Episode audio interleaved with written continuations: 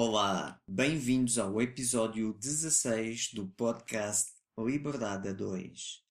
Entrevista com Sérgio Ribeiro, CEO e cofundador do Planeteers Marketplace e do Planeteers World Gathering.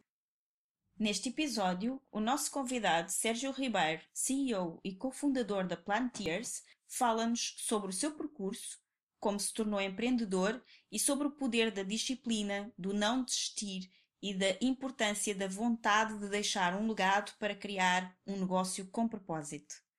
Conta-nos ainda como superou o adiamento inevitável do seu evento mundial Planeteers World Gathering, que deveria ter acontecido agora em abril de 2020 no Altice Arena, mas que devido à quarentena precisou ser cancelado apenas alguns dias antes da data, com mais de 100 participantes e milhares de visitantes com viagens marcadas e tudo pronto para virem ao evento.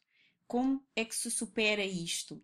É um episódio repleto de inspiração e dicas preciosas para empreendedores que querem prosperar nos seus negócios, mesmo em momentos de grandes desafios e adversidades.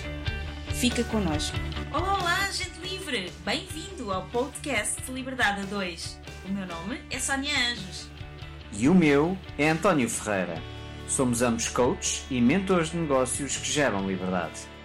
Os nossos valores principais são a liberdade e a família, e é por isso que empreendemos juntos há mais de 12 anos. Somos apaixonados por grandes visões, ideias fora do comum, fazer diferente e quebrar paradigmas. Acreditamos que todas as famílias merecem mais liberdade de tempo, financeira, geográfica e é para nós uma missão mostrar-te que também tu podes viver uma vida com mais liberdade, com mais felicidade e com mais satisfação do que até já imaginaste ser possível.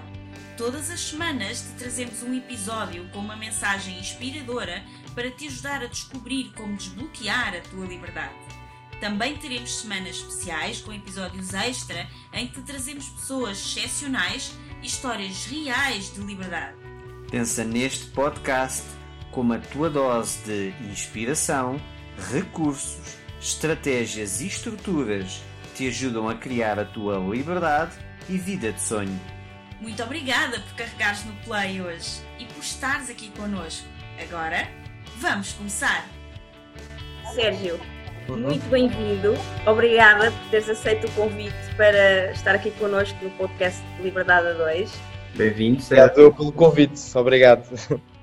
Sérgio, em primeiro lugar, gostaríamos que nos contasses um pouco do teu percurso, quem é o Sérgio Ribeiro, o que é que fazes e depois também, obviamente, o que é o Plantiers, como é que surgiu a ideia e como é que tudo começou. Certo, só isso já é um grande percurso. A resposta aqui é o Sérgio.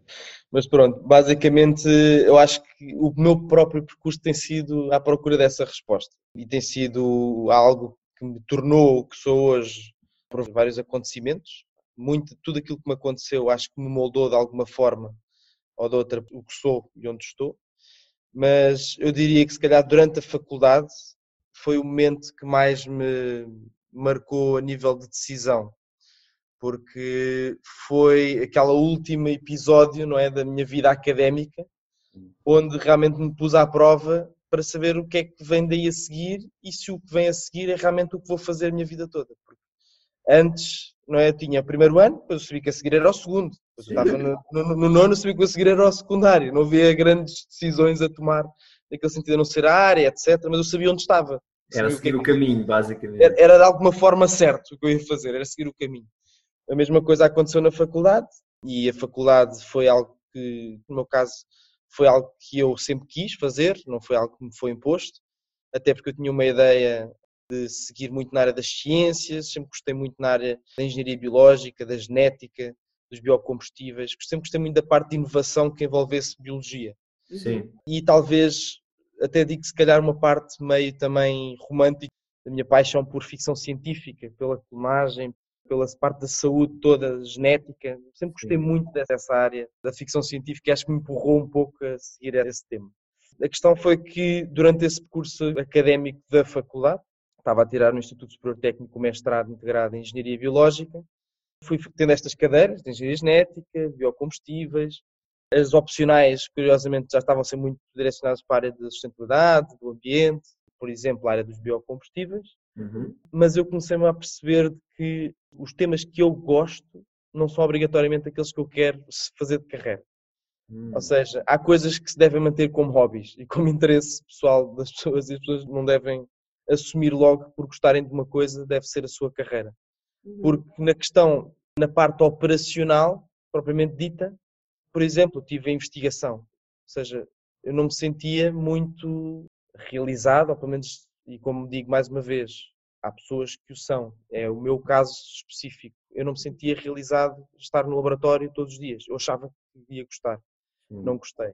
E aqui uma prova já muito importante daquilo que me moldou foi testar as coisas. Eu fui trabalhando enquanto estava a estudar e o testar as coisas foi muito importante no percurso. Testei investigação e desenvolvimento em laboratório, não me sentia realizado, ou seja, não, não achava que estava a fazer algo que me motivasse. Apesar de gostar do tema, isso é curioso. Gostava do tema, mas não me motivava a fazer o que estava a fazer no dia a dia. Depois achei que a parte da indústria ia motivar um pouco mais, ou seja, estive depois a trabalhar numa fábrica de biocombustíveis em Sines, da Galp, mas também que realmente a coisa tornou-se mais macro, ou seja, os processos tornou-se mais macro, a coisa tornou-se mais visível, mas mesmo assim o trabalho de rotina do dia a dia estava a ter não me estava a satisfazer. Sim. Parecia que me estava a sentir um pouco perdido, ou seja, parecia que quanto mais eu experimentava, mais estava perdido. Mas agora mais tarde percebi que afinal estava, estava era mais elucidado, que é engraçado.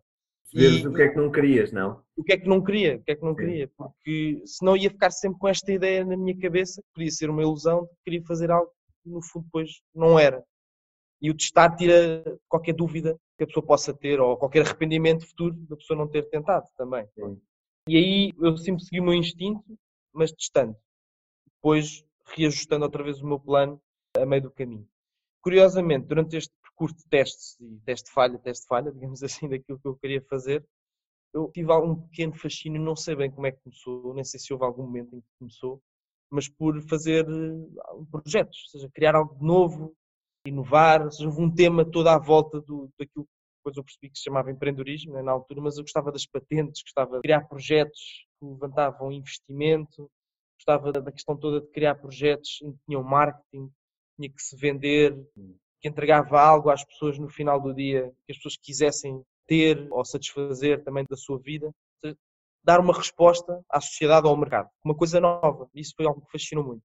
E eu, durante esse percurso, comecei inclusive com um colega meu, que é o meu sócio mais antigo, que é o Carlos Carvalho, que um dos trabalhos que eu tive foi guia do Museu da Eletricidade, em Belém, que foi um dos projetos mais engraçados, acho que foi um dos trabalhos mais até enriquecedores que tive pelo contacto com as pessoas e tinha que ensinar a grupos de pessoas como é que funcionava uma central termoelétrica, como é que se produzia energia Uhum. no geral. E que ia de pessoas, tive grupos de 3 anos, pessoas com 3 anos, que levantavam o dedo a dizer que o pai também tinha uma fábrica de fazer azeite, seja, coisas completamente fora daquilo que eu estava a falar, a grupos de pessoas com 80 anos em que tinham que se sentar ou seja, na, na visita de 5 em 5 minutos, ou seja, foi um desafio muito grande naquilo que é relacionar com as pessoas e comunicar, por acaso é um episódio que não posso deixar de partilhar daquilo que foi o meu percurso.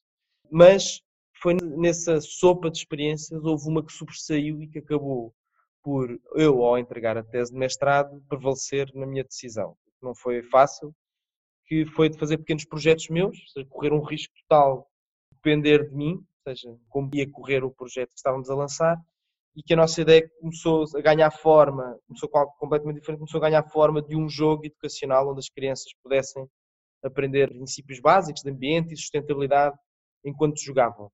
Hum. E isto surge de forma muito. Não fui eu que quis, quer ser empreendedor, vou procurar uma ideia. Por acaso nunca me aconteceu isso.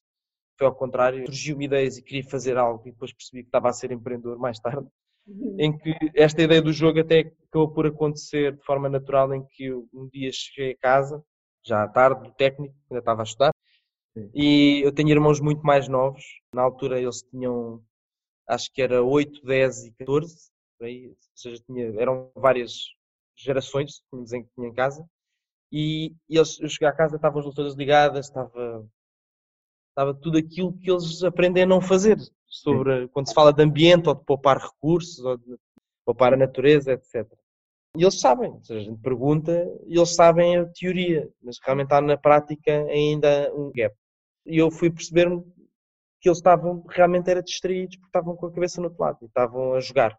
Eles estavam, estavam no iPad, por acaso estavam cada um numa plataforma, estavam no telefone, no telemóvel, estavam no iPad e, outra, e a minha irmã no computador.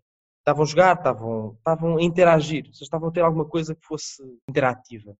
E aí eu pensei logo com o meu sócio fazer uma ideia de jogo interativo, que fosse interativo, mas que as crianças estivessem a aprender realmente qual é o efeito. Porque eu desligar uma luz também acaba por ser muito teórico, ou seja, nós estamos a dizer, ah, porque tu desligares a luz, estás a poupar eletricidade e é melhor. É muito abstrato na cabeça das crianças, até dos adultos, mas nas crianças principalmente quando as queremos educar. E a ideia do jogo era passar esta ideia de ação-consequência, daquilo que estamos a fazer no dia a dia. Nós lançámos um protótipo que demorou, demorou 3, 4 anos no processo todo, e já vou chegar lá porque depois isto, a Plantiers entra neste momento, mas que nós nestes 3, 4 anos tivemos à espera do financiamento, a criar parceiros certos, saber com quem é que íamos fazer, onde é que íamos fazer, e lançámos finalmente só o ano passado, só o ano passado é que lançámos em Guimarães um protótipo, Guimarães realmente chegou-se à frente, quer ser uma cidade com qualidade, já é uma cidade com muita qualidade de vida, quer fazer mais, e então acabou por desenvolver o jogo e estamos agora a melhorar para que possa realmente estar maduro para poder ser aplicado nas escolas e nas crianças. Mas foi neste percurso, ou seja, é aqui eu acho que foi o primeiro momento em que eu, ao sair da faculdade, final de 2012, ou seja, o início de 2013, acabei em dezembro de 2012, acho que foi no início de 2013 que eu tive que decidir, ok, começa o ano novo, o que é que eu vou fazer? A maior parte das pessoas estavam a mandar currículos, estavam à procura de trabalho, eu estava-me a sentir ficar um bocado para trás, estava a sentir que as pessoas estavam à procura do seu trabalho e a receber o seu rendimento e as pessoas já estavam a ganhar o seu salário e eu estava à espera de meses, Era, né?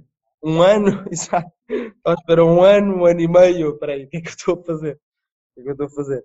Mas alguma coisa me dizia que era aquilo. E nesse sentido acho que tinha que ser um bocado teimoso em relação àquilo que eu sentia que queria fazer. Estaria era a mentir se se fosse fácil, emocionalmente e psicologicamente. Eu sentia que estava a ficar para trás, havia momentos de alguma ansiedade. Foi das primeiras vezes que comecei a sentir algum tipo de o que é que é realmente a ansiedade. As pessoas falam dessa coisa de ansiedade, as pessoas quando são novas, há pessoas que têm, sofrem realmente mais novas, mas eu percebi ali que não estava, antes nunca tinha sentido o que é que era ansiedade, do que é que é a incerteza no futuro de uma pessoa e eu estava a sentir todos estes sentimentos a vir ao de cima. Gostava de explorar um pouco que é a questão da pressão interna e externa de tu veres ou te dizerem que, olha, já passaram dois anos, os teus colegas já estão aqui à frente e tu estás parado, estiveste a estudar para quê, o que é que vais fazer da tua vida, está tudo a acontecer com os teus colegas e tu estás a brincar, não é? Tiveste essa pressão interna, externa, ambas, como é que foi? Não, por acaso tive muita sorte nisso, isso não há dúvida nenhuma. A minha família sempre apoiou muito a procura por aquilo que eu queria fazer, obviamente com pés na terra. Sempre foi uma pressão positiva e sempre foi um de bola para a frente, estás a fazer o teu percurso. Nunca houve muito essa pressão de rapidamente teres de começar a fazer o teu, tiveste a aprender uma coisa que não estás a aplicar. E aí, sem dúvida, que é sorte. Uma pessoa não escolhe.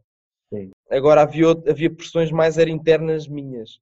Eu próprio é que estava-me a sentir, estava a desperdiçar o meu tempo, podia estar realmente a ficar para trás naquilo que é começar a vida, digamos assim, de alguma forma, a minha independência, e Sim. falamos financeira, falamos de rotineira, de ter uma casa, ou seja, havia muita gente que estava a começar essa vida e eu não estava. Sim. Claro que isso custa, custa a uma pessoa e não é fácil aceitar isso. No entanto, eu acho que das coisas que eu mais hum, pude beneficiar daquilo que sou foi a minha capacidade de ver para além do que está aqui. Ou seja, eu sempre achei que o que eu procurava não estava à vista, ou seja, está para além da linha, do horizonte. É uma limitação muito física nossa, e acho que a melhor analogia que podemos ter é nós, seres humanos, temos limitações biológicas. Não é? Nós temos tanto uma limitação visual, que os nossos olhos não conseguem ver a uma certa distância, ver mesmo fisicamente, Sim. e acho que isto replica-se numa visão também de objetivos, uma visão de vida. Ou seja, é muito difícil uma pessoa saber que há algo fora da nossa vista e continuar a correr para ela. Isso é muito difícil de ver. Eu acho que foi das coisas que mais me manteve na corrida, foi essa capacidade de saber que mais vale eu ralar-me um bocado aqui estes anos, ou seja, mais vale aguentar pelo menos esta pressão interna que eu estava a ter, esta angústia ou ansiedade, qualquer coisa que eu estivesse a sentir negativo, eu saber lidar com ela durante este percurso, porque sei que o que eu quero não é o que está à minha vista, está mais à frente. E depois eu comecei a perceber uma coisa curiosa, que é, neste percurso, neste caminho de eu me aguentar até poder visualizar seja o que for, uma luz ao fim do túnel, chamemos o que quisermos, neste processo eu percebi que não estava a perder tempo e acho que foi das vezes que eu mais aprendi a gerir as minhas emoções ou ansiedade foi eu vi que o próprio processo estava a ser algo muito rico para mim. Ou seja, eu não vou sair daqui como comecei há dois anos.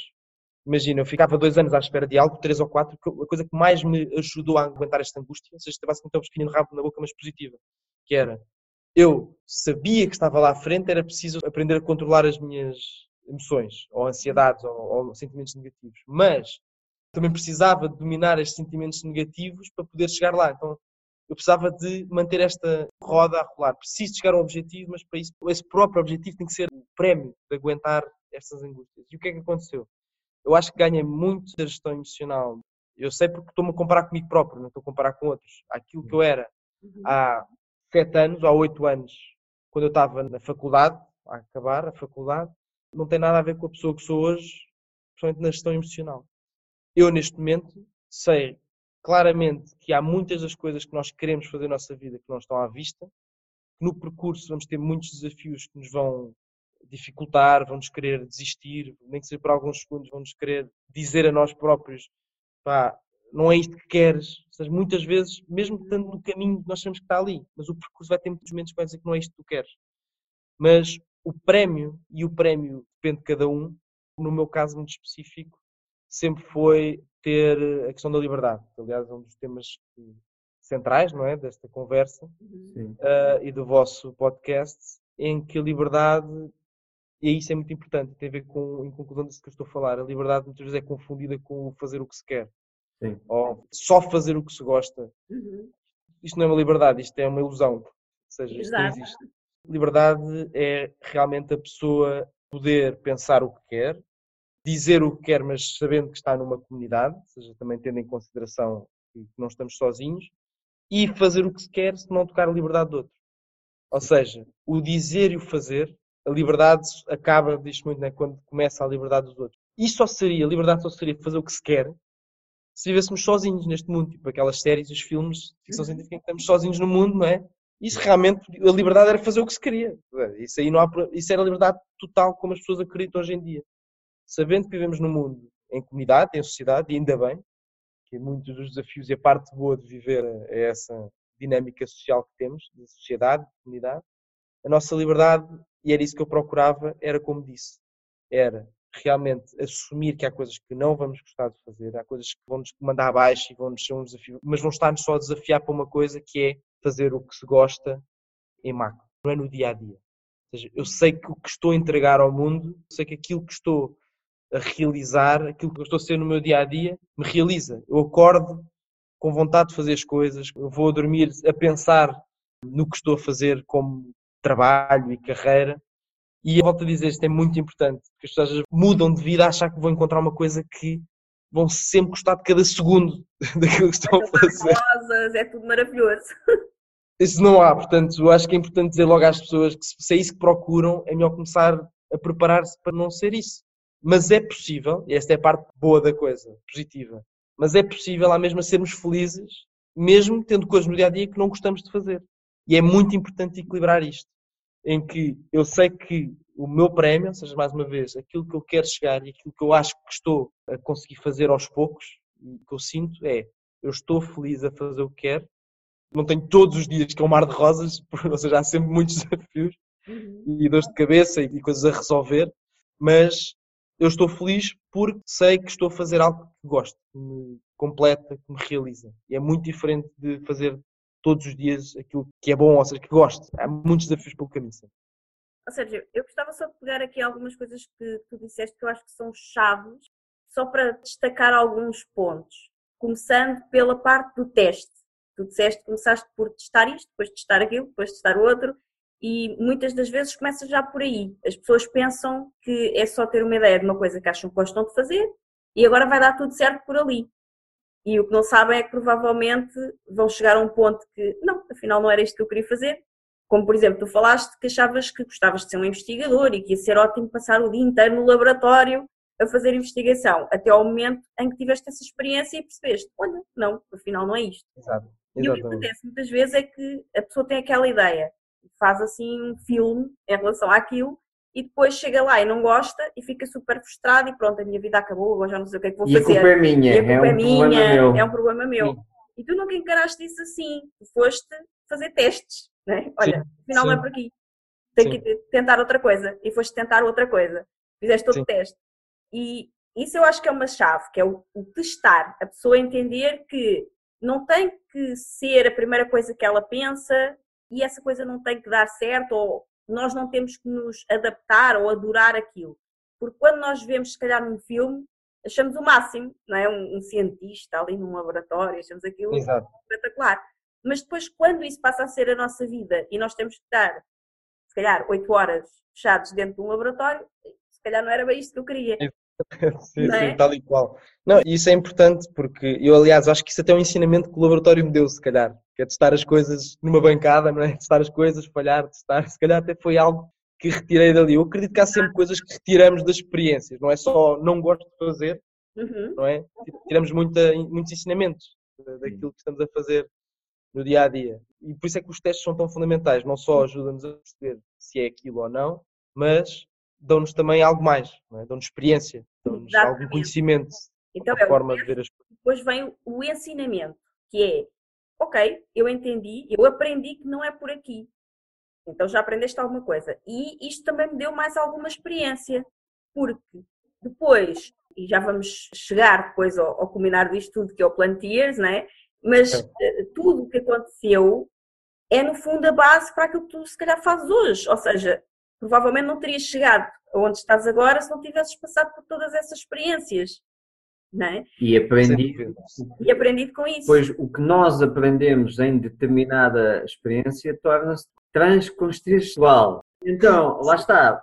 Por exemplo, no caso do laboratório, foi uma coisa que tu chegaste à conclusão que não gostavas de fazer isso para a tua vida, mas conforme disseste, uma das aprendizagens é testar, testar, testar, testar. Eventualmente, tu no teu projeto atual é uma das coisas que fazes é testar, testar, testar. E já Exatamente. aquela base de saber que eu já sei que há todas as possibilidades disto não dar certo à primeira e está tudo bem, eu vou só fazer aqui um teste e aprender o que tiver a aprender com isto, não é? É falhar rápido e aprender rápido. Fail fast, basicamente é aquele uma conceito. coisa que, foi, que eu acho muito importante, tu falaste em seguir os teus instintos, e nós aqui falamos muito de intuição também, da pessoa seguir a, a sua intuição, que é muito importante, de teres esse radar sempre ativado, da visão, vai muito além daquilo que os olhos realmente conseguem ver, e nós já falámos em vários episódios sobre a visão, e é muito engraçado que agora quando tu estavas a dizer isso, veio-me uma imagem à cabeça que não tinha vindo antes, que é, espera aí, nós falamos muito de visão,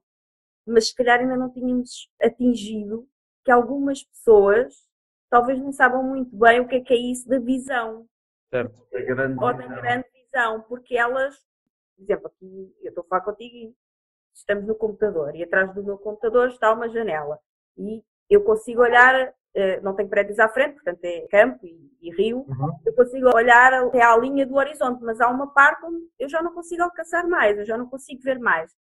E será que as pessoas realmente têm uma visão, só que a visão só vai até ali onde eu estou a ver agora, que é a linha do horizonte. Exatamente. Dali para a frente o mundo não acabou, continua a existir, não é? Exatamente. muito para além daquilo que eu consigo ver, mas eu só consigo ver até ali.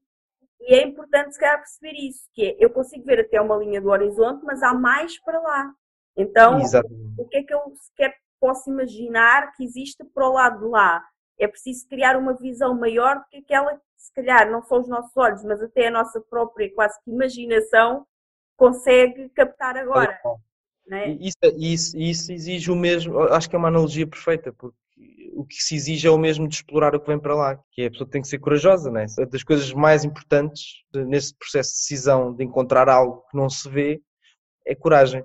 E coragem não é no sentido, não é no sentido heróico, até pode ser, depende, para nós próprios, não é? temos que ser de alguma forma heróis de nós próprios nestes momentos, mas tem que ser corajoso ao ponto de assumir que há um medo, que há angústias, que há ansiedade, aquilo que tudo falei há pouco, inclusive, neste caminho até lá, mas que só vamos saber se formos algo corajosos, não é? Porque ao irmos para lá deixamos algo cá. E isso muitas vezes é o mais difícil neste processo todo, não é? Uhum. Uma das coisas mais complicadas é mais uma vez, se formos à analogia física, eu se vou procurar ali, deixei algo cá. Até nos descobrimentos deixaram famílias em casa, não é? Exatamente. Deixaram uma terra que conheciam, deixaram conforto para procurar algo que podia ser a morte certa, inclusive de Sim. alguns deles, mas encontraram, não é?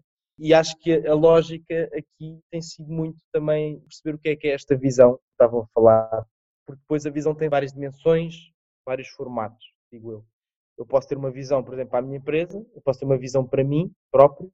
Coisa que eu percebi é que quanto mais a minha visão estiver incorporada na empresa ou no projeto, menos nos deslocamos do porquê, do propósito do projeto Uhum. e com isto também mantemos nós mais positivos e motivados. Há um risco enorme e houve momentos que já senti isto, não como grande ponderância, mas já senti momentos em que, se não houver reafirmação do propósito ou da visão no projeto, corremos o risco de projeto que estamos a fazer deixar de nos motivar. Porquê? Nós estávamos a responder a um porquê com este projeto, que era o veículo para responder, é? para entregar algo ao ao mundo e à sociedade. Se este veículo começa a ir para outra estrada, o que acontece é que nós vamos voltar onde estávamos, que é, eu não estou a ir para o caminho que queria. A empresa até pode estar a ter o projeto, mas mais tarde ou mais cedo nós vamos ficar outra vez desmotivados, vamos ficar tristes, vamos ficar angustiados outra vez do que estamos a fazer. Portanto, é muito importante que a empresa e o projeto estejam sempre alinhados com o propósito inicial, com a visão inicial que se colocou por parte muitas vezes do- dos fundadores, porque são eles que dão este mote, não é? De lançar o porquê do projeto. E vai colar aquilo que estamos a falar, que é a minha visão pessoal, sempre foi muito entregar algo de bom e eu tive uma lógica muito importante na minha vida também. Eu acho que é um tema importante, que é a questão dos arrependimentos. É prever arrependimentos ou reduzir os arrependimentos ao máximo. Foi um dos conceitos que se calhar sempre mais levou a testar e a experimentar, que foi, disseram uma vez, muito podes aprender em lares de idosos. Ou seja, muito podes aprender com as pessoas mais velhas, porque estas pessoas realmente é que estão num patamar onde tu vais estar e vai ser o ponto de autoavaliação da tua vida. E eu percebi rapidamente que muitas das conversas destas pessoas, quando se começava a aprofundar mais do que tinham feito, muitos arrependimentos eram mais aquilo que não faziam do que aquilo que faziam. O que fizeram e não funcionou. O que fizeram não funcionou. Deu uma história para contar, deram alguns desafios. Agora, aquilo que não fizeram acaba por muito mais assombrar, digamos assim, Sim. a vida de uma pessoa do que aquilo que fizeram e falhou. Portanto, para mim foi simples, é, eu quero chegar a esta idade, todos vamos lá chegar, quero chegar a esta idade e eu quero é ter mais histórias de coisas para contar, mesmo que sejam coisas que falharam, os, os ensinamentos, a robustez da, da, da experiência, do que estar a olhar para trás e, ah, eu podia ter feito isto, eu podia ter feito aquilo, eu podia ter sido isto, podia ter sido, ou seja, isto era aquilo que eu queria evitar todo. Uhum. E há pequenas máximas destas que foram sempre algum farol no meio desta procura da visão, do que é que está para lá. Alguns faróis eu tive que manter muito intactos para me guiarem, ou seja, este instinto, obviamente que vinha ao meu instinto, mas tinha coisas muito, premissas muito fortes, e valores muito fortes que eu tinha que manter, que era evitar que não tivesse arrependimentos daqui a vários anos, quando fosse mais velho, de que não fiz, não queria ter, ou seja, queria ter testado tudo aquilo que achei que pudesse resultar. Dois, queria manter o propósito sempre muito forte de saber que deixei algo, ou seja, o legado, se chama de legado, ou seja, deixar algo que perdure. É um tema muito forte para mim, inclusive, porque acho que a nossa imortalidade, com o que conhecemos hoje em dia, não se sabe no futuro, mas a imortalidade hoje em dia passa por aquilo, pela nossa marca, ou seja, o que deixamos na nossa família, nos amigos, nos filhos, no trabalho, na sociedade. Há vários níveis de ação desta marca. E este legado é a nossa imortalidade, acredito eu. Uhum. E sempre foi muito neste sentido que eu montei faróis onde estes dois foram fundamentais para que fizesse o que eu fizesse, eu tinha estes algoritmos. Eu tinha sempre estes motores a funcionar, porque se eu perco um destes, eu acabo, posso me perder também a mim no percurso. Uhum. E depois houve também outra coisa que tu falaste que eu considero extremamente importante, que tem a ver com a questão emocional. E que tu, rapidamente, quando a ansiedade, a tal ansiedade começou a surgir, que até determinado ponto da tua vida não tinhas sentido, felizmente, né? porque as jovens começam a senti-la bastante cedo, mas estava tudo a correr bem, até mesmo porque tu tinhas muito essa noção que a seguir ao nono veio ao décimo, e a seguir ao décimo veio ao décimo primeiro, e depois vai-se para a faculdade, depois na faculdade ao primeiro, e depois. Só que quando começaste a chegar àquela parte em que isto agora vai acabar a faculdade, o que é que eu vou fazer da vida, também começaste a pensar nos projetos que querias desenvolver foste trabalhar para um lugar, depois também achaste que não era aquilo. Ou seja, aí foi questão do teste e de ir seguindo os teus instintos. Só que depois chegou àquela parte em que já estou a fazer isto há algum tempo, embora até tenha sorte porque a minha família não me pressiona, mas também talvez não me tenha pressionado muito porque não estavas propriamente em casa no sofá a pensar no que é que havias de fazer, estavas a testar, a fazer coisas. E viam-me a trabalhar, não é? Eles viam-me a trabalhar. trabalhar. E eles, se calhar, também viam isso, não é? Então, também, ok, ele tem uma ideia, vai por ali, está certo. Só que tu é que já não te estavas a sentir muito bem com isso porque estavas a ver os teus amigos, se calhar, já uns a comprar casa, a trabalhar já um ano ou dois e já com um salário. E, ou seja, estavam a construir uma vida e tu começaste, peraí, se calhar também tinha que estar a construir esta vida e estou aqui nestes projetos e ainda não consegui chegar, entre aspas, não é? A lado nenhum. Então, começou naturalmente a causar-te alguma ansiedade. E depois tu disseste que um fator-chave foi teres aprendido a gerir essa ansiedade. Como é que foi isso? Tu aprendeste sozinho? Foi uma intuição que tiveste? A necessidade é óbvia, é natural, não é? Mas como é que surgiu essa capacidade de rapidamente começares a gerir bem esse emocional? Talvez distante também. distante também. Porque eu realmente, quando comecei a sentir, há depois sensações físicas, não é? Uhum. Eu, na altura até comecei a sentir, eu achava que tinha aqui alguma pressão, estava com alguma pressão no pulmão. E depois eu comecei-me a perceber que não era nada. Passavam, depois havia alturas que voltava outra vez. E acho que foi muito ouvindo outros, e ouvindo podcasts, e ouvindo outras pessoas. Calhar tive sorte, se calhar procurei. Há coisas que nunca saberemos. Às vezes aparecem-nos e achamos que apareceu-nos à frente e não, foi porque realmente estávamos já predispostos à procura deste tipo de coisas. Mas eu sempre ouvi muitas pessoas que considerei de sucesso, pessoas que tinham a sua liberdade no que faziam e que tinham uma empresa, um projeto, pessoas internacionais, ouvi muitas pessoas internacionais, eh, empreendedores, e muitos deles já falavam da questão emocional. Por isso é que eu não sei, estou a dizer, pode ter sido sorte, ou então eu ouvi mais porque relacionei-me. Provavelmente a questão emocional, onde fiz várias coisas e começaram a funcionar. Uma delas foi algo que não tenho feito, infelizmente vou admitir aqui é para ficar registado e obrigar-me a voltar a fazer que é exercício. Por isso, vou, fica uma promessa registada eu comecei a fazer exercício e a correr, por exemplo, algo que nunca gostei de fazer, vou ser sincero, nunca gostei de fazer, mas assim que comecei a fazer, comecei a sentir muito melhor, muito melhor, a nível mental, emocional, do equilíbrio, uhum. não só no momento da corrida, mas no pós, ou seja, havia ali várias coisas que mudavam em mim, que são explicadas também biologicamente e uhum. fisiologicamente no exercício físico, que foram muito boas para mim foi momentos de introspeção e acho que sempre fui muito introspectivo. Foi uma das coisas que muito me ajudou neste percurso. Mas o introspectivo objetivo, digo eu. Estes faróis, estes momentos, ou seja, eu tinha coisas que fixava em pedra. Havia coisas que eu pensava, para aí, isto é muito importante para mim. Então eu fixava em pedra.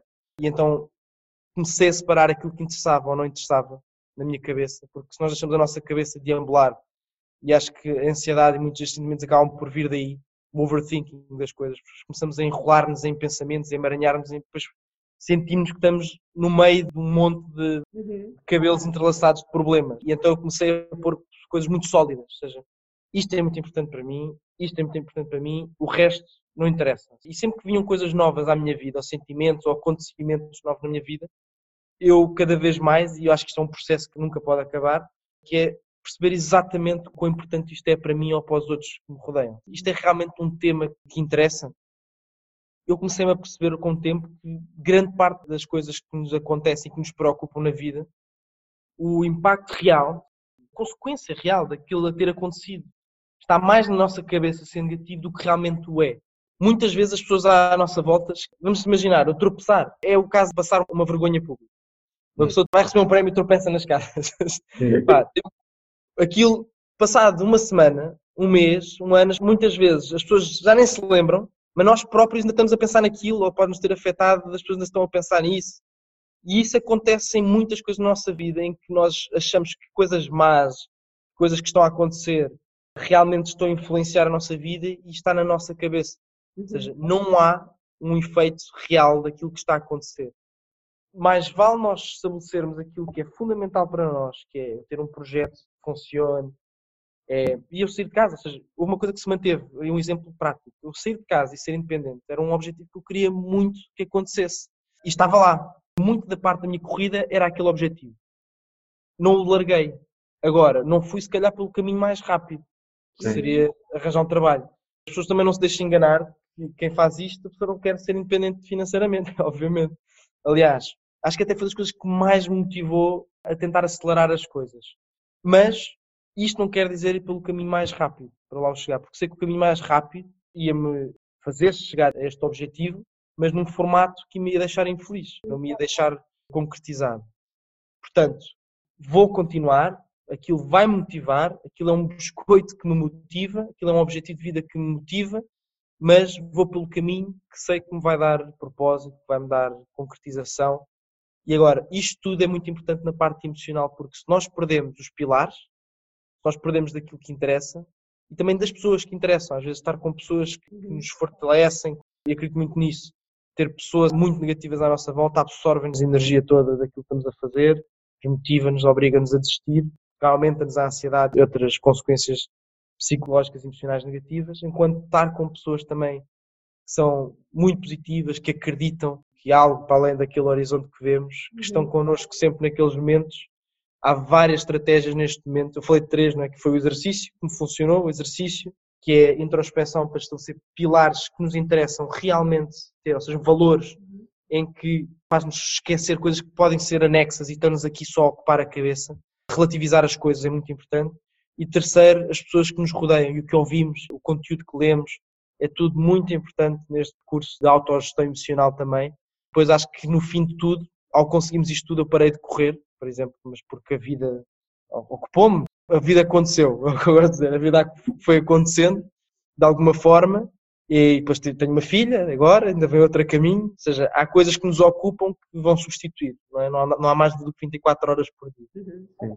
Mas ficaram, as coisas da corrida ficaram na minha cabeça. Mesmo coisas que eu larguei, que eu sei que quero voltar, nunca pode parar este exercício, mas ficam, não são coisas que acontecem e acabam. É uma coisa muito engraçada, que inclusive só uma nota em relação à corrida, foi como não gostava, mas queria testar, que eu ouvi falar tão bem da corrida, depois passar do sentimento da corrida, uma das coisas que eu fiz foi, vou usar algo que me vai obrigar a criar esta rotina. Eu pensei, o que é que se calhar vai obrigar pessoalmente? Pois cada um tem que fazer exercício. Eu sou uma pessoa, de alguma forma, tenho que cuidar com esta palavra porque em alguns aspectos na vida não o sou, mas há coisas que sou orgulhoso daquilo que faço, ou seja, de eu comprometer-me com algo e não o fazer, por exemplo, e sou orgulhoso. E isso pode ser algo bom, se for bem canalizado. Eu, na altura, até o que fiz foi fazer um desafio de 30 dias, por acaso acho que até foi antes de haver estas coisas de desafios no online, não me lembro. Mas eu fiz, vou pôr nas redes sociais e disse aos meus amigos e disse à minha família que ia fazer, em vez de deixar só para mim, disse para toda a gente que ia fazer o desafio de 30 dias. Ao máximo de pessoas que conseguia. E que ia, e as pessoas começavam, epá, não vais conseguir, não sei o quê, 30 dias, todos os dias, fim de semana também, sim, todos os dias. 30 dias. E eu ponho uma fotografia para provar. E depois eu comecei a perceber que havia pessoas que andavam, não era a seguir propositadamente, mas depois diziam, então mas espera, tu ainda não correste hoje. Exato. E eu, espera aí, vais ver que eu não vou correr. Isto fez-me com que, por exemplo, isto aconteceu várias vezes. Uma, estava numa festa, por exemplo, sábado, estava numa festa de aniversário, já tínhamos bebido vinho, estávamos, estávamos completamente num ambiente de não fazer exercício. Cheguei a casa, cheguei a casa, estava toda a gente já a dizer, pronto, lá se foi a tua corrida, lá se foi a tua corrida. E este meu orgulho que eu preparei para isso, eu fui a casa vestir os calções, correr às 3 da manhã. Foi o que eu disse. E estava no desafio. Nem que seja 10 minutos, é diferente de zero. O zero para um é a grande diferença. O fazer ou não fazer é a grande diferença, mesmo que seja pouco. E essa disciplina também, acho que de alguma forma, uma parte do ensinamento de correr também veio daí.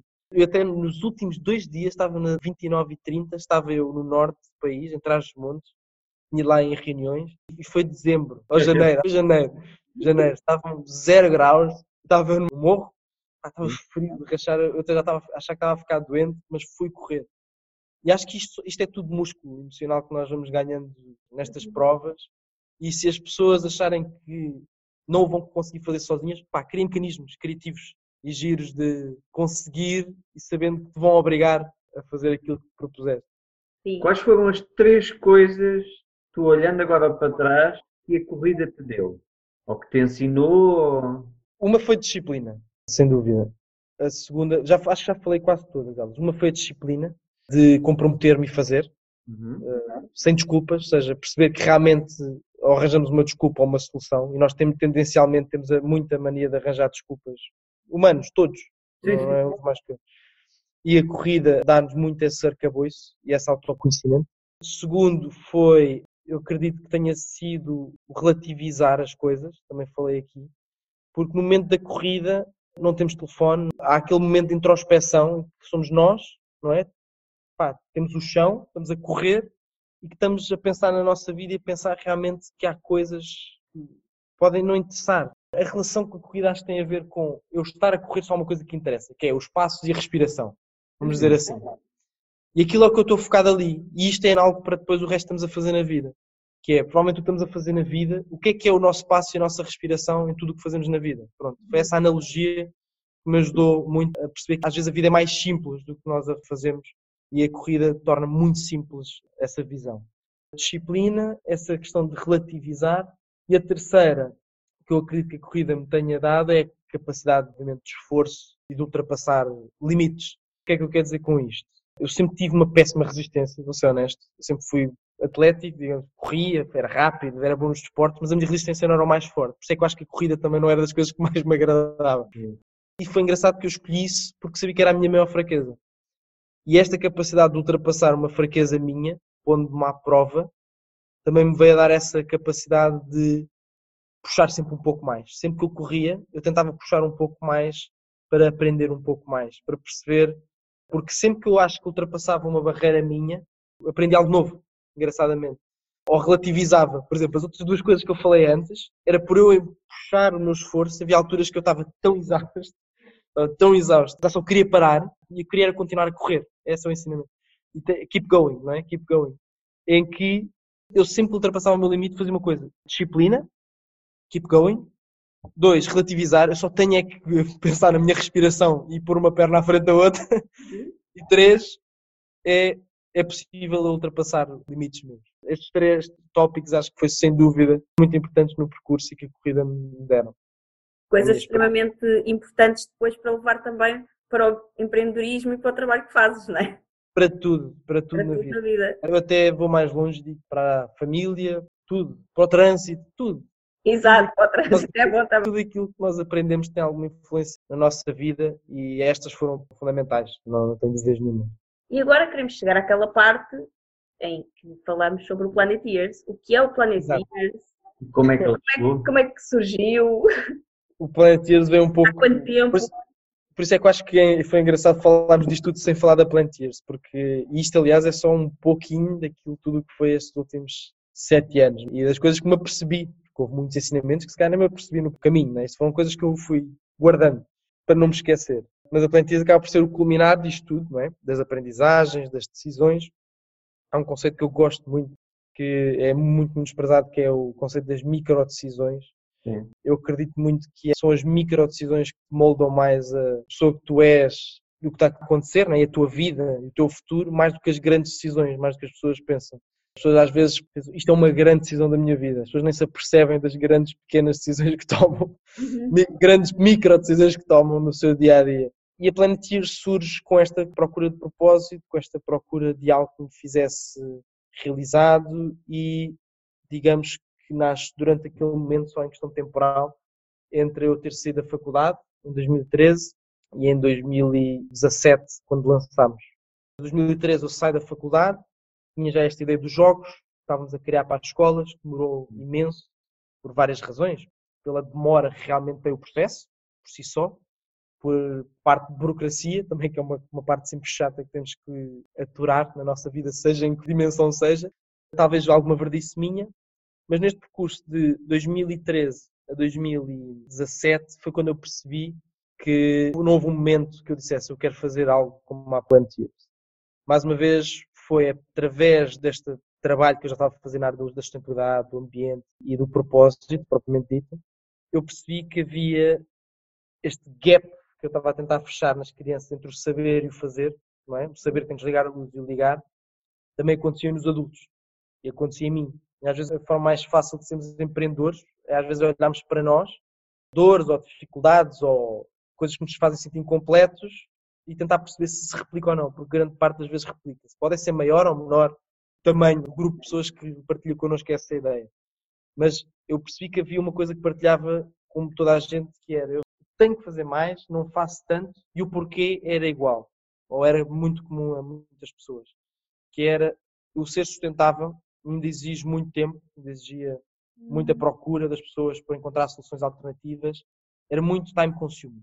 Uhum. E numa altura em que o tempo para nós é o maior ativo, qualquer coisa que exija tempo é um grande obstáculo para que aconteça.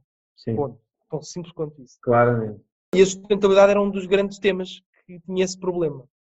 Então nós pensámos como é que podemos resolver este- este gap entre as pessoas quererem ser sustentáveis, porque já não é só saber, as pessoas querem, muitas vezes não o são o suficiente e sentem-se mal. Eu próprio havia decisões que sabia que estava a ser insustentável. E eu, mas porquê?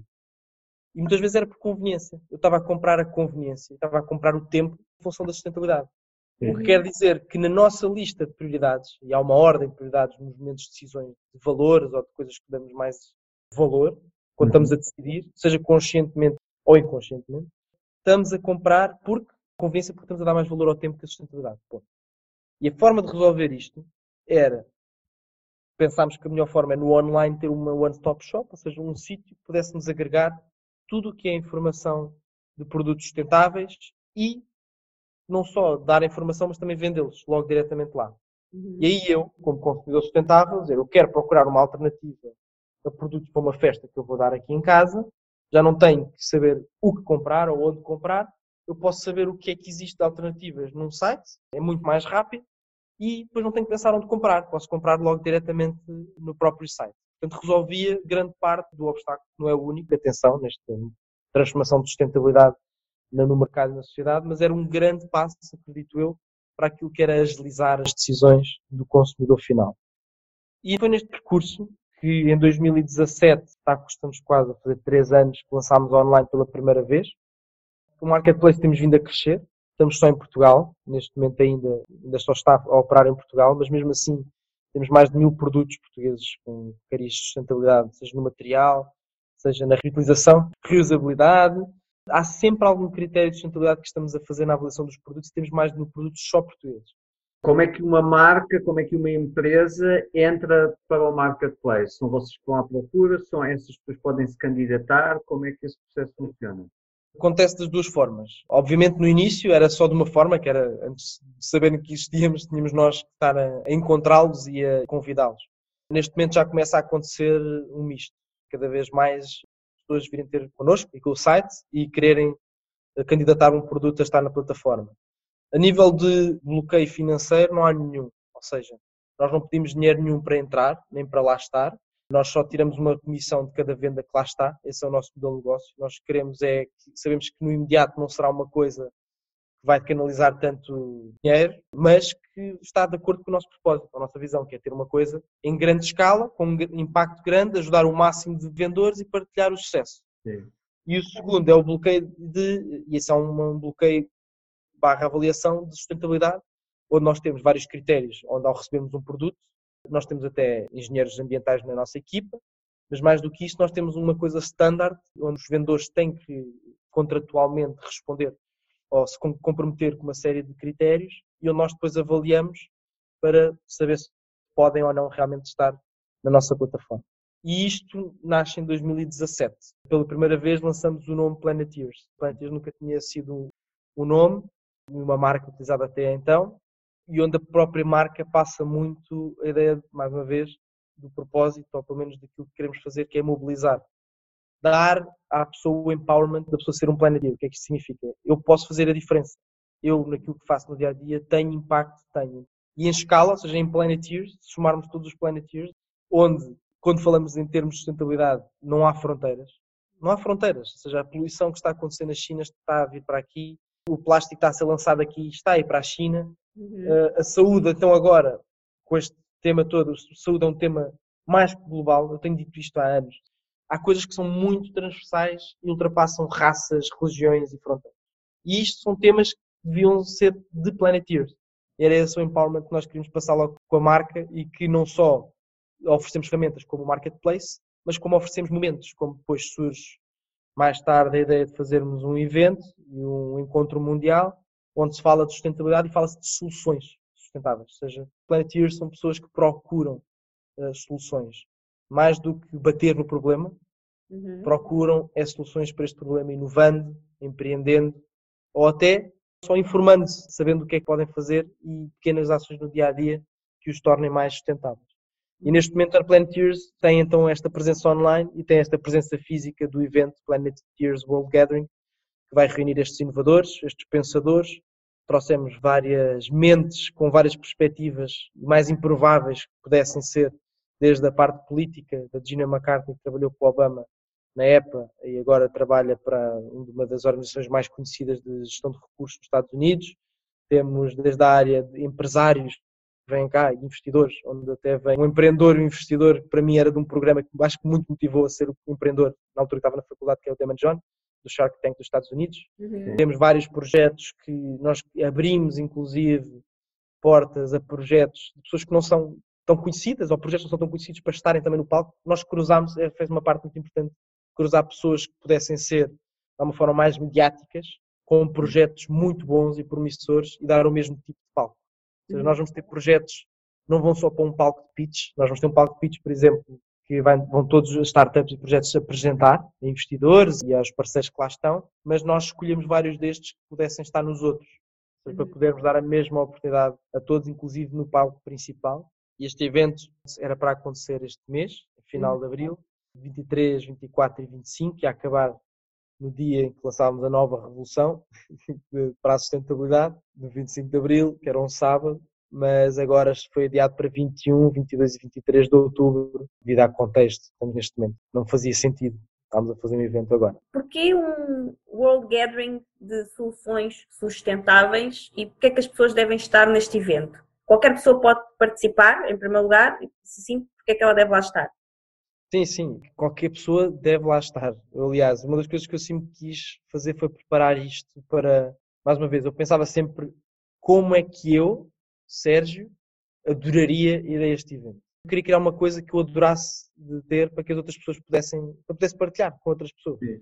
E isto era um Sérgio, tanto cidadão, ou Sérgio consumidor, como um Sérgio, calhar, empreendedor e empresário, ou seja, nestas duas versões. E aí, as quatro áreas que teremos lá de alguma forma, em que temos uma área de speakers, ou seja, ouvir pessoas inspiradoras, projetos inspiradores. Segundo, a área de startups e projetos, inovação. Terceiro, a área de comunidades, ou seja, municípios, pequenas comunidades, vilas, que estejam já a trabalhar e a mudar de forma mais sustentável. E quarto, o mercado de projetos que têm produtos físicos que eu uso no dia a dia e eu possa vê-los, experimentá-los, etc. E isto permite que eu, Sérgio consumidor ou cidadão, vá sair de lá inspirado, mas também mais informado, mais inspirado a fazer mais. E dois, o Sérgio empreendedor e empresário possa sair lá com contactos, com parceiros, com possível investimento, com possível internacionalização, dependendo daquilo que procuro na fase em que estou de empresa e de projeto. E há aqui um percurso que eu vejo muito nisto. Eu espero que haja aqui um percurso, e nós queremos que este evento seja anual. Há um percurso onde o Sérgio, vamos usar outra vez o, o, o meu caso, o Sérgio, cidadão, vai lá gosta do tema, quer fazer mais pelo tema, quer saber mais sobre o tema, vai ver que produtos há, que projetos há, vai ouvir os casos concretos de sucesso que tem em palco e sai de lá a pensar, para o ano eu vou passar a ser o Sérgio o empreendedor. Eu vou deixar de ser só o cidadão, para o ano venho cá como Sérgio cidadão, mas empreendedor. As pessoas tenham este empowerment de perceber o mais do que consumidor ou cidadão, eu posso inclusive criar alguma coisa em minha casa, no meu escritório, na minha oficina.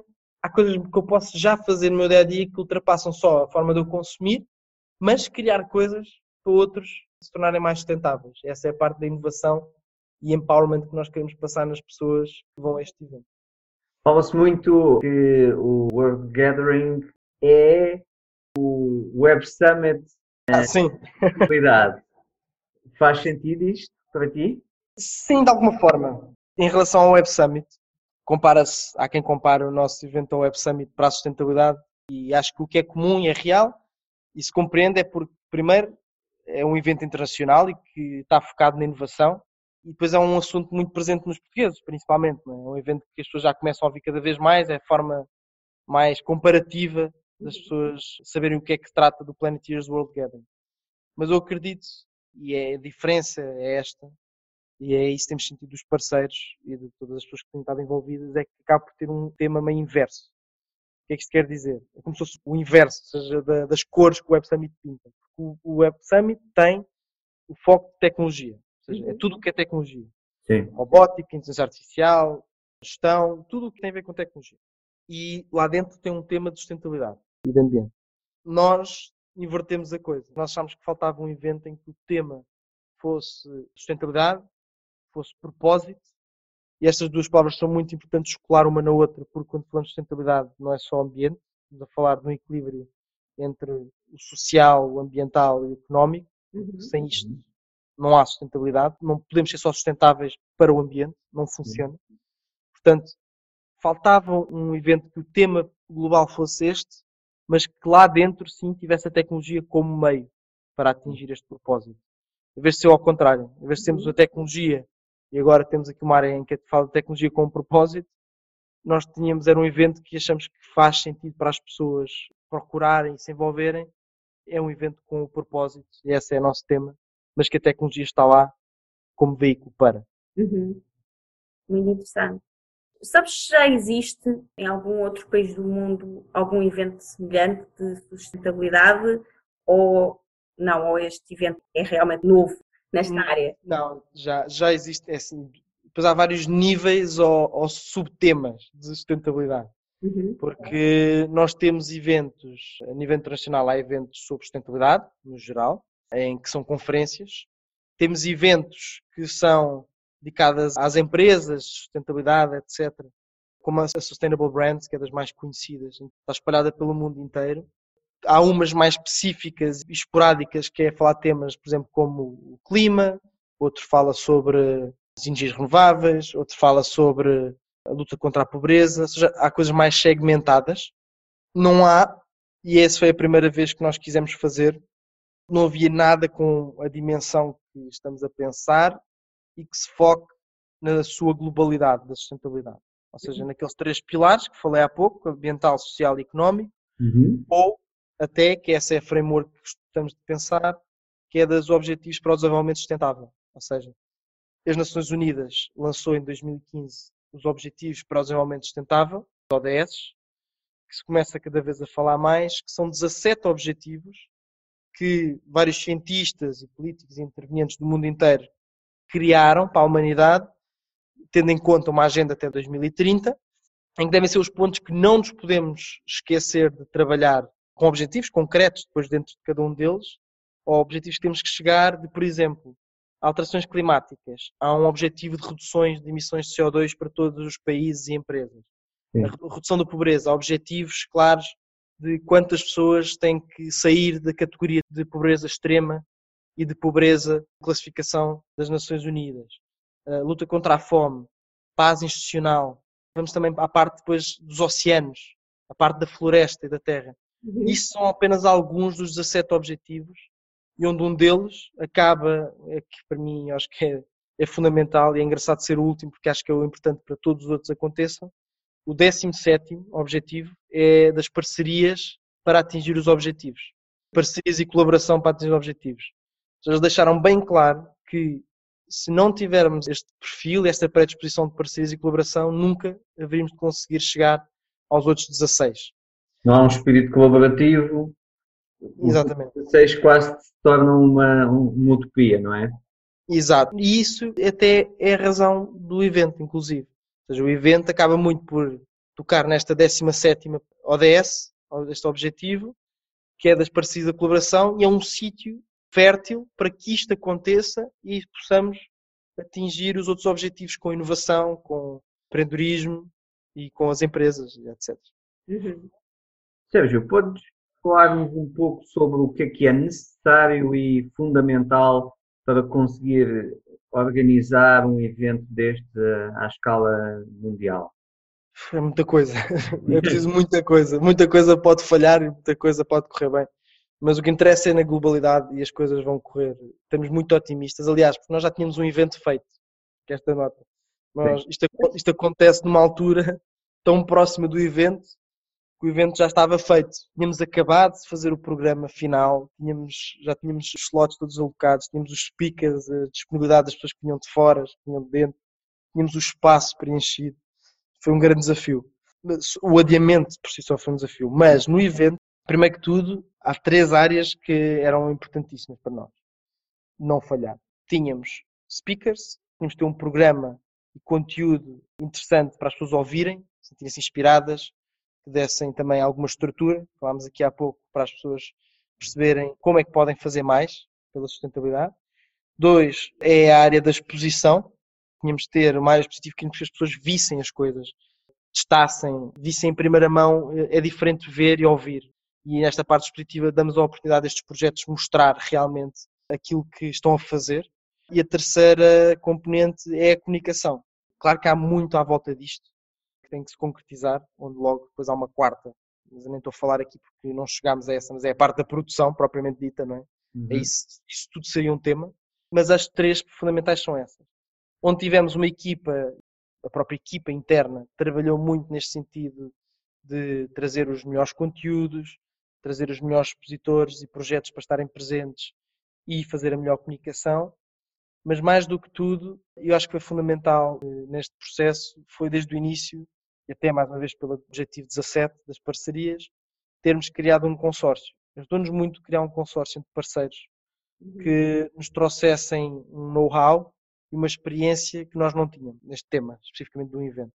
Onde o consórcio que cria este evento é a Planeteers, é a Douro Generation, que é uma associação sem fins lucrativos que trabalha muito com projetos de sustentabilidade já há alguns anos, especialmente no interior, isto também é sustentabilidade, é? esta questão toda de da desertificação, etc. Já tem esta experiência de conteúdos na área ambiental e social, económica. E temos uh, o terceiro pilar, que é a própria Altice Arena. A Altice Arena é não só o sítio onde vai acontecer o evento, mas faz parte da organização. Traz-nos aqui muito know-how, coisas importantes e que nós não tínhamos a experiência, desde uhum. a própria produção do espaço, dos audiovisuais, da segurança, da logística, muita coisa que nós não tínhamos essa experiência e preferimos trazer alguém a bordo para que a coisa fosse o melhor feito, o melhor produzida possível. Isto na área da produção e dos conteúdos. Na área da comunicação, houve claramente aqui também um trabalho muito forte destes três pilares, mas onde destaco muito o trabalho que é importante de parcerias externas a este consórcio. Fazer parcerias com organizações internacionais, com entidades internacionais e até nacionais que trabalham para fora, foi muito importante onde desde lá fora tínhamos redes como a Youth Climate Leaders, que é uma rede que forma próxima leva de líderes e de empresários, etc., já com a componente embutida, digamos assim, de sustentabilidade, de perceber uhum. o clima, etc.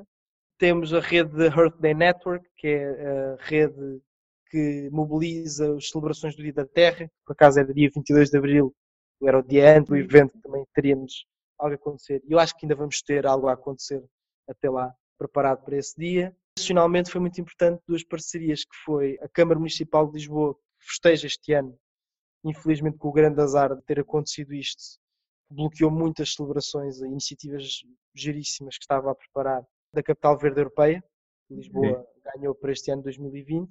Estávamos a trabalhar muito com eles também esse conteúdo e comunicação para fora, mas também o Turismo Portugal, que foi uma das entidades que muito nos apoiou do início e com um apoio muito sério também do espetacular, não é da palavra, do Ministério do Ambiente, com os canais que o Turismo de Portugal tem para mostrar o que é que nós, como Portugal, apoiamos a nível de colaboração, de parcerias, de aceitar as pessoas de fora.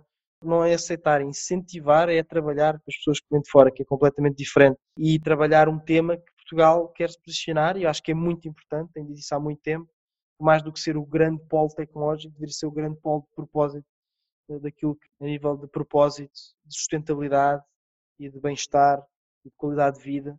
E a tecnologia está lá no meio, sim, mas acho que esta é que deveria ser a bandeira e não ao contrário.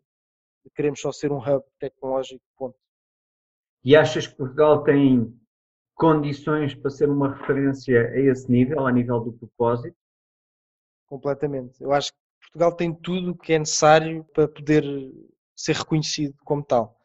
Aliás, eu acho que nestes últimos anos, à medida que Portugal tem-se sabido vender, no bom sentido, uhum. melhor aquilo que tem, nós temos percebido que qualquer boa opinião que tivéssemos nós próprios e que pudéssemos não estar a ser imparciais foi desconstruída ou foi confirmada, aliás, quando pessoas de fora começaram a confirmá-lo. Trouxemos vozes imparciais de pessoas que não tinham o orgulho de, de ser de cá, a falar muito bem de nós, a ser reconhecidos lá fora pela capacidade de receber, e mais do que receber, cruzar conhecimentos, cruzar culturas de uma forma muito acima da média do que está lá fora. Nós temos, inclusive, uma história que acho que chega até agora de cruzar culturas, partilhar o comércio, viajar pelo mundo e tentar juntar ao máximo culturas a nível mundial para o bem comum. Sim. E terceiro, ainda vou mais longe, que é esse o terceiro ponto, que é o próprio país, a geografia que nós temos a nível de estarmos muito no centro daquilo que é o mapa comercial e, e geográfico né, que nós conhecemos hoje em dia. Estamos muito no centro da Ásia para a América, por exemplo. Exatamente. Na Europa. Temos inclusive uma variedade de recursos naturais e de meteorologia e de solos incrível. E de pessoas, inclusive. Nós temos de norte a sul, podemos, no espaço de 3 horas de carro ou 2 horas e tal, querem ir à serra, estamos aqui ao lado. Querem ir à praia, Querem ver um rio aqui, querem uma albufeira, está aqui. Querem uma, uma, zona plana, árida, está aqui ao lado. Querem, está a ver, nós temos aqui, querem sol para castanhas, querem sol para vinho, querem sol para laranjas. Nós temos aqui uma variedade e que isso foi sorte que nos foi oferecido, não é? Pela coincidências várias, acreditemos no que acreditemos, seja na natureza, na, em Deus ou no que for. A verdade é que temos aqui muito material que nós, como portugueses, podemos usar. E às podemos... vezes nem temos noção disso, não é? Não temos noção, não temos noção. E, não percebemos o quão é rico o nosso país e achamos-o pobre. Sem dúvida, sem dúvida. E eu acho que a pobreza não vem do que o país nos dá, está com o que nós fazemos do país. Sim. Essa é que é a grande diferença. Sobretudo na Porque... nossa mente, não é? É pobreza mental. É pobreza mental. Porque o que já nos oferece isto. E o país, digo, este bocado de terra, não é? Está aqui e mar e rios, etc. Temos é que reforçar a nossa confiança de que nós podemos ser uma referência mundial em alguma coisa, que é logo uma das grandes barreiras psicológicas em cada um de nós, muitas vezes, mas como país sentimos isso. E segundo, podemos ser uma referência mundial numa coisa que eu acho que é tão importante para todos, que é o propósito e é a capacidade de equilibrar a sociedade, de equilibrar o ambiente, de equilibrar a economia e isto faz-se não só querendo, acreditando, mas também inovando. Por isso é que eu acho que a inovação é tão importante e referir que a inovação não é só a inovação tecnológica, às vezes a inovação de modelos de governança, inovação de modelos de negócio, a inovação de maneira de pensar. A inovação vai para além daquilo que é a tecnologia. As pessoas acham que é só um telefone novo ou um MP3 novo, quando falamos de inovação, uma máquina nova é muito mais do que isso. E eu acho que é, temos tudo o que é necessário para o fazer. Sérgio, nós já percebemos que, obviamente, para criar um evento deste tamanho não é sozinho, é com muitos parceiros e não é por acaso que esse é talvez o pilar principal, é o 17, mas o pilar principal do próprio World Gathering, né? que é ter as parcerias certas na hora certa para fazer a coisa acontecer. Mas tudo surgiu como? Surgiu da vossa ideia quem é a Plantiers, quantas pessoas são, surgiu da cabeça de quantas pessoas. Ou seja, certo. a equipa da Plantiers é uma equipa de tamanho. Foi tudo um processo também, não é? Porque nós começámos a Planeteers, o conceito Planeteers surge em 2017, como tinha dito, uhum. sobre só a forma de uma presença online, do marketplace, do mercado online que junta pessoas que têm produtos sustentáveis a pessoas que o procuram. Uhum. E isto foi criado por mim e um sócio meu, que é o Carlos Carvalho, que já mencionei, uhum. engenheiro eletrotécnico, e acabámos por começar a reunir pessoas super entusiasmadas, outros planeteers entusiasmados em ajudar a construir isto. A equipa que tivemos durante mais tempo acabou por sermos nós os dois mais três elementos, ou seja, acabámos de ter sempre uma equipa à volta de cinco pessoas, incluindo nós, eu e o Carlos, pessoas que foram fundamentais naquilo que é eh, o projeto hoje em dia. A coisa deu outro pulo foi quando surge o evento, porque obviamente estamos a falar de uma nova, um novo espaço de negócio, uma nova atividade, uma nova operação, e inclusive um novo produto. Isto é uma coisa completamente diferente, com um uhum. funcionamento totalmente diferente.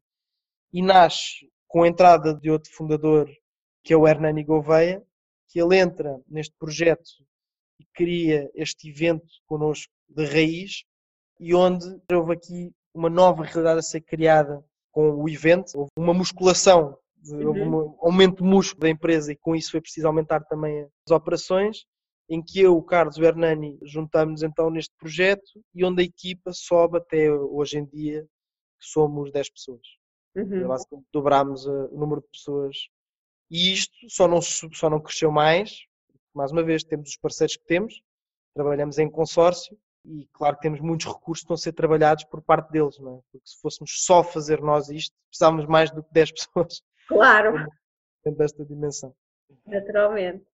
E como é que depois, com tudo o que acontece, porque o vosso evento estava pronto, era para acontecer este mês, de 23 a 25 de Abril, uma data muito bonita, por sinal, e entretanto acontece o que nós sabemos, o mundo para, as viagens param, os eventos são todos cancelados, incluindo o vosso, naturalmente. Distanciamento social e Distanciamento eventos com social. milhares de pessoas são duas coisas Não é compatível. Não é, Incompatíveis, insustentáveis, não é? não é. Não é. Entretanto, porque imagino que isto foi um projeto muito, talvez muito desejado por vocês, foi algo que vocês colocaram muita energia, muito tempo, muita dedicação para criar, palestrantes que vinham de vários lugares do mundo, provavelmente participantes também que já tinham as suas viagens marcadas para vir estar no evento. Como é que se reage a uma coisa destas? Como é que se consegue adaptar tudo? recursos financeiros que já foram recursos gastos. financeiros. Como é que se gera É, destas? tu- é tudo isso que falaram. É tudo isso que falaram. E mais algumas coisas, talvez. Primeiro, é totalmente o oposto do desejado, né? Acho que. Mas por outro lado, eu tenho uma perspectiva. A primeira, a primeira sensação é de murro, não é? Vez que vamos o murro, nem pensamos na dor, não é? Às vezes nem a sentimos. Quando vamos o murro, ainda estamos a tentar perceber o que é que se passou ou o que é que se passa. E acho que essa foi a primeira sensação.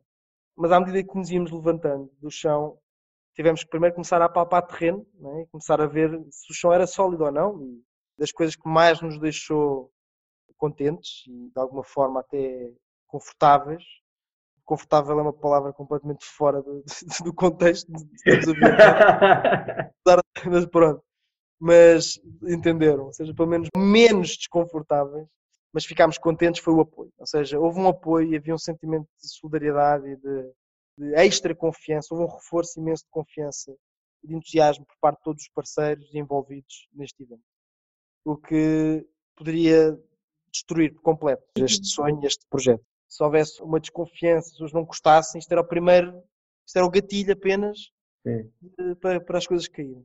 Mas a verdade é que houve um reforço, toda a gente reforçou que acreditava no projeto. E por isso percebemos, ok, vamos fazer o projeto, vamos para a frente, vamos adiar e temos que depois ver as consequências disso. né? As consequências financeiras, as consequências também de gerir todas estas agendas. Só de speakers, tínhamos mais de 100 speakers, ou seja, temos mais de 100 agendas que tinham confluir uma nova data. Uhum. Tínhamos o mesmo para mais de 150 empresas, startups. Como disseram bem, mais de metade vêm de fora, tanto um como no outro. Também os bilhetes e as pessoas que vinham cá participar, os participantes. Até agora não temos sofrido grande, grande efeito, ou pelo menos grande prejuízo das pessoas desistirem ou cancelarem, ou seja o que for. Foi praticamente nulo, até posso dizer, o que nos dá alguma confiança. Não obstante, obviamente que adiar um evento que nós devíamos estar a trabalhar, obviamente depois numa segunda edição logo a seguir ainda estávamos a trabalhar o mesmo, que estava fechado, traz alguns problemas e desafios, não só orçamentais, mas de tudo o resto, mas principalmente orçamentais, o que vai exigir esforços, mas que vamos conseguir. E isto vai ao ponto onde eu queria chegar, que é, no final de contas, e relativizando, feita bem a análise àquilo que é o ponto de situação agora, eu acho que vamos ultrapassar, vamos conseguir que as coisas aconteçam como imaginámos, um pouco mais para a esquerda, mais para a direita, obviamente nunca igual, nunca será. O que temos que fazer é que seja melhor. Se temos este tempo extra, pá, vamos tentar que seja melhor. Que igual já não é. Igual já não é. Claro. Vamos é fazer tudo para que seja melhor. E por isso estamos a preparar tudo para que isso aconteça. E relativizando, agora voltando à à importância, acho que há casos bem mais críticos, e isso é uma preocupação minha, inclusive quando tudo isto está a acontecer. Há casos muito críticos na sociedade, Eu acho que nem estamos ainda bem a ver o impacto que isto vai ter na vida de muitas pessoas, a nível de desemprego, a nível de dificuldades financeiras. Vai exigir muito de nós, indivíduos e comunidade. Acho que nós nem estamos nesse capítulo. Não estamos no pior caso das pessoas que imediatamente vão sofrer com o que está a acontecer.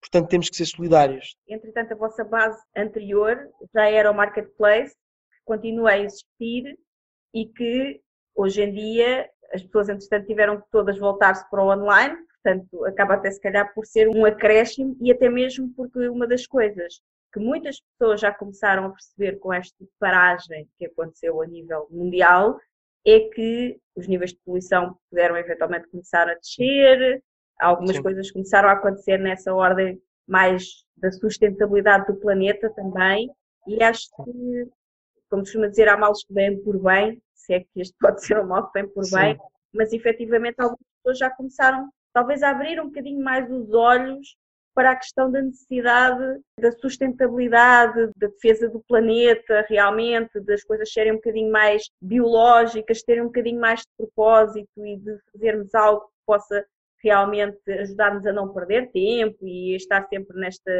vida tão acelerada que agora travou. E essa travagem também nos permitiu, se calhar, olhar um bocadinho mais para as coisas que andávamos a fazer e que, se calhar, não eram assim tão necessárias. E que todos Sim. nós já sabíamos na teoria, como tu disseste logo no início, que é suposto apagar a luz, mas mesmo assim a luz fica sempre acesa. Então, se calhar isto agora obrigou-nos a olhar um bocadinho mais para essas coisas. E há pessoas que se calhar já estão um bocadinho mais do que estavam antes preocupadas com o facto de consumirem de forma mais sustentável. E vocês já estavam a fazer esse trabalho previamente. Portanto, agora, se calhar, nesse, nesse campo até estão muito bem posicionados, porque já estavam a fazer isso acontecer online, não é? Sim, sim. O online não se pode dizer que foi prejudicado, não é? Aliás, Exato. tudo o que é online aumentou. A indústria do online aumentou. Tudo o que está no percurso inverso à queda é online, neste momento, praticamente. É real isso que falas, até porque eu ouço coisas que não tinha ouvido de algumas pessoas, como por exemplo, se calhar vou começar a plantar coisas em casa, se calhar vou ter comida em casa, em vez de estar a sair, vou começar a fazer coisas na minha própria casa, se calhar também por causa do meu tempo e por causa se calhar não preciso ir a tantas reuniões. Há aqui uma mudança cultural que não bastava um de nós dizer vou deixar de ir às reuniões. Uma das coisas que eu apercebia-me que acontecia, as pessoas iam às reuniões presencialmente, às vezes não era por elas próprias, Fica era bem. por acharem que o outro lado achava que não estávamos a pôr em consideração suficiente. Exatamente. Barreiras mentais do nosso lado. Toda a gente agora levou este banho de online e de reuniões por Zoom e por Skype, seja o que for, culturalmente toda a gente vai achar que o outro lado vai levar menos a mal se sugerirmos uma reunião assim, remotamente, ao invés de estarmos a encontrar. E por fim, há uma coisa que está a vir ao de cima. É, se há coisa que isto nos está a demonstrar, é que dizemos o que dissermos, pá, podemos dizer o que quisermos. As pessoas podem falar o que quiserem, do sistema, de como é que a sociedade está montada, o mercado, etc. O dinheiro é que manda, etc. Neste momento o que estamos a ver é o oposto. Nós estamos a ver o caso em que as pessoas estão primeiro. Nós estamos a ver o caso em que quando tocamos na saúde, por exemplo, a economia cai, nós trocamos a saúde em função da economia. Claro que traz os seus problemas adjacentes, certo? Mas vai-nos obrigar a pensar é como é que estamos a estruturar tudo.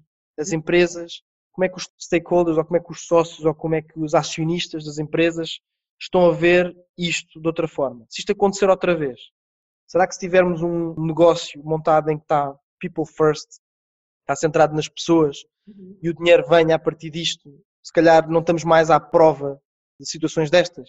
Poderão acontecer mais vezes. Uhum. Seja a nível de saúde, devido a um vírus, seja a nível de saúde por poluição atmosférica, seja por mais desastres naturais que aconteçam. Acho que temos cada vez mais abrir os olhos e isto vai acontecer sem dúvida, porque estamos a ver naquele equilíbrio de que o dinheiro é que manda.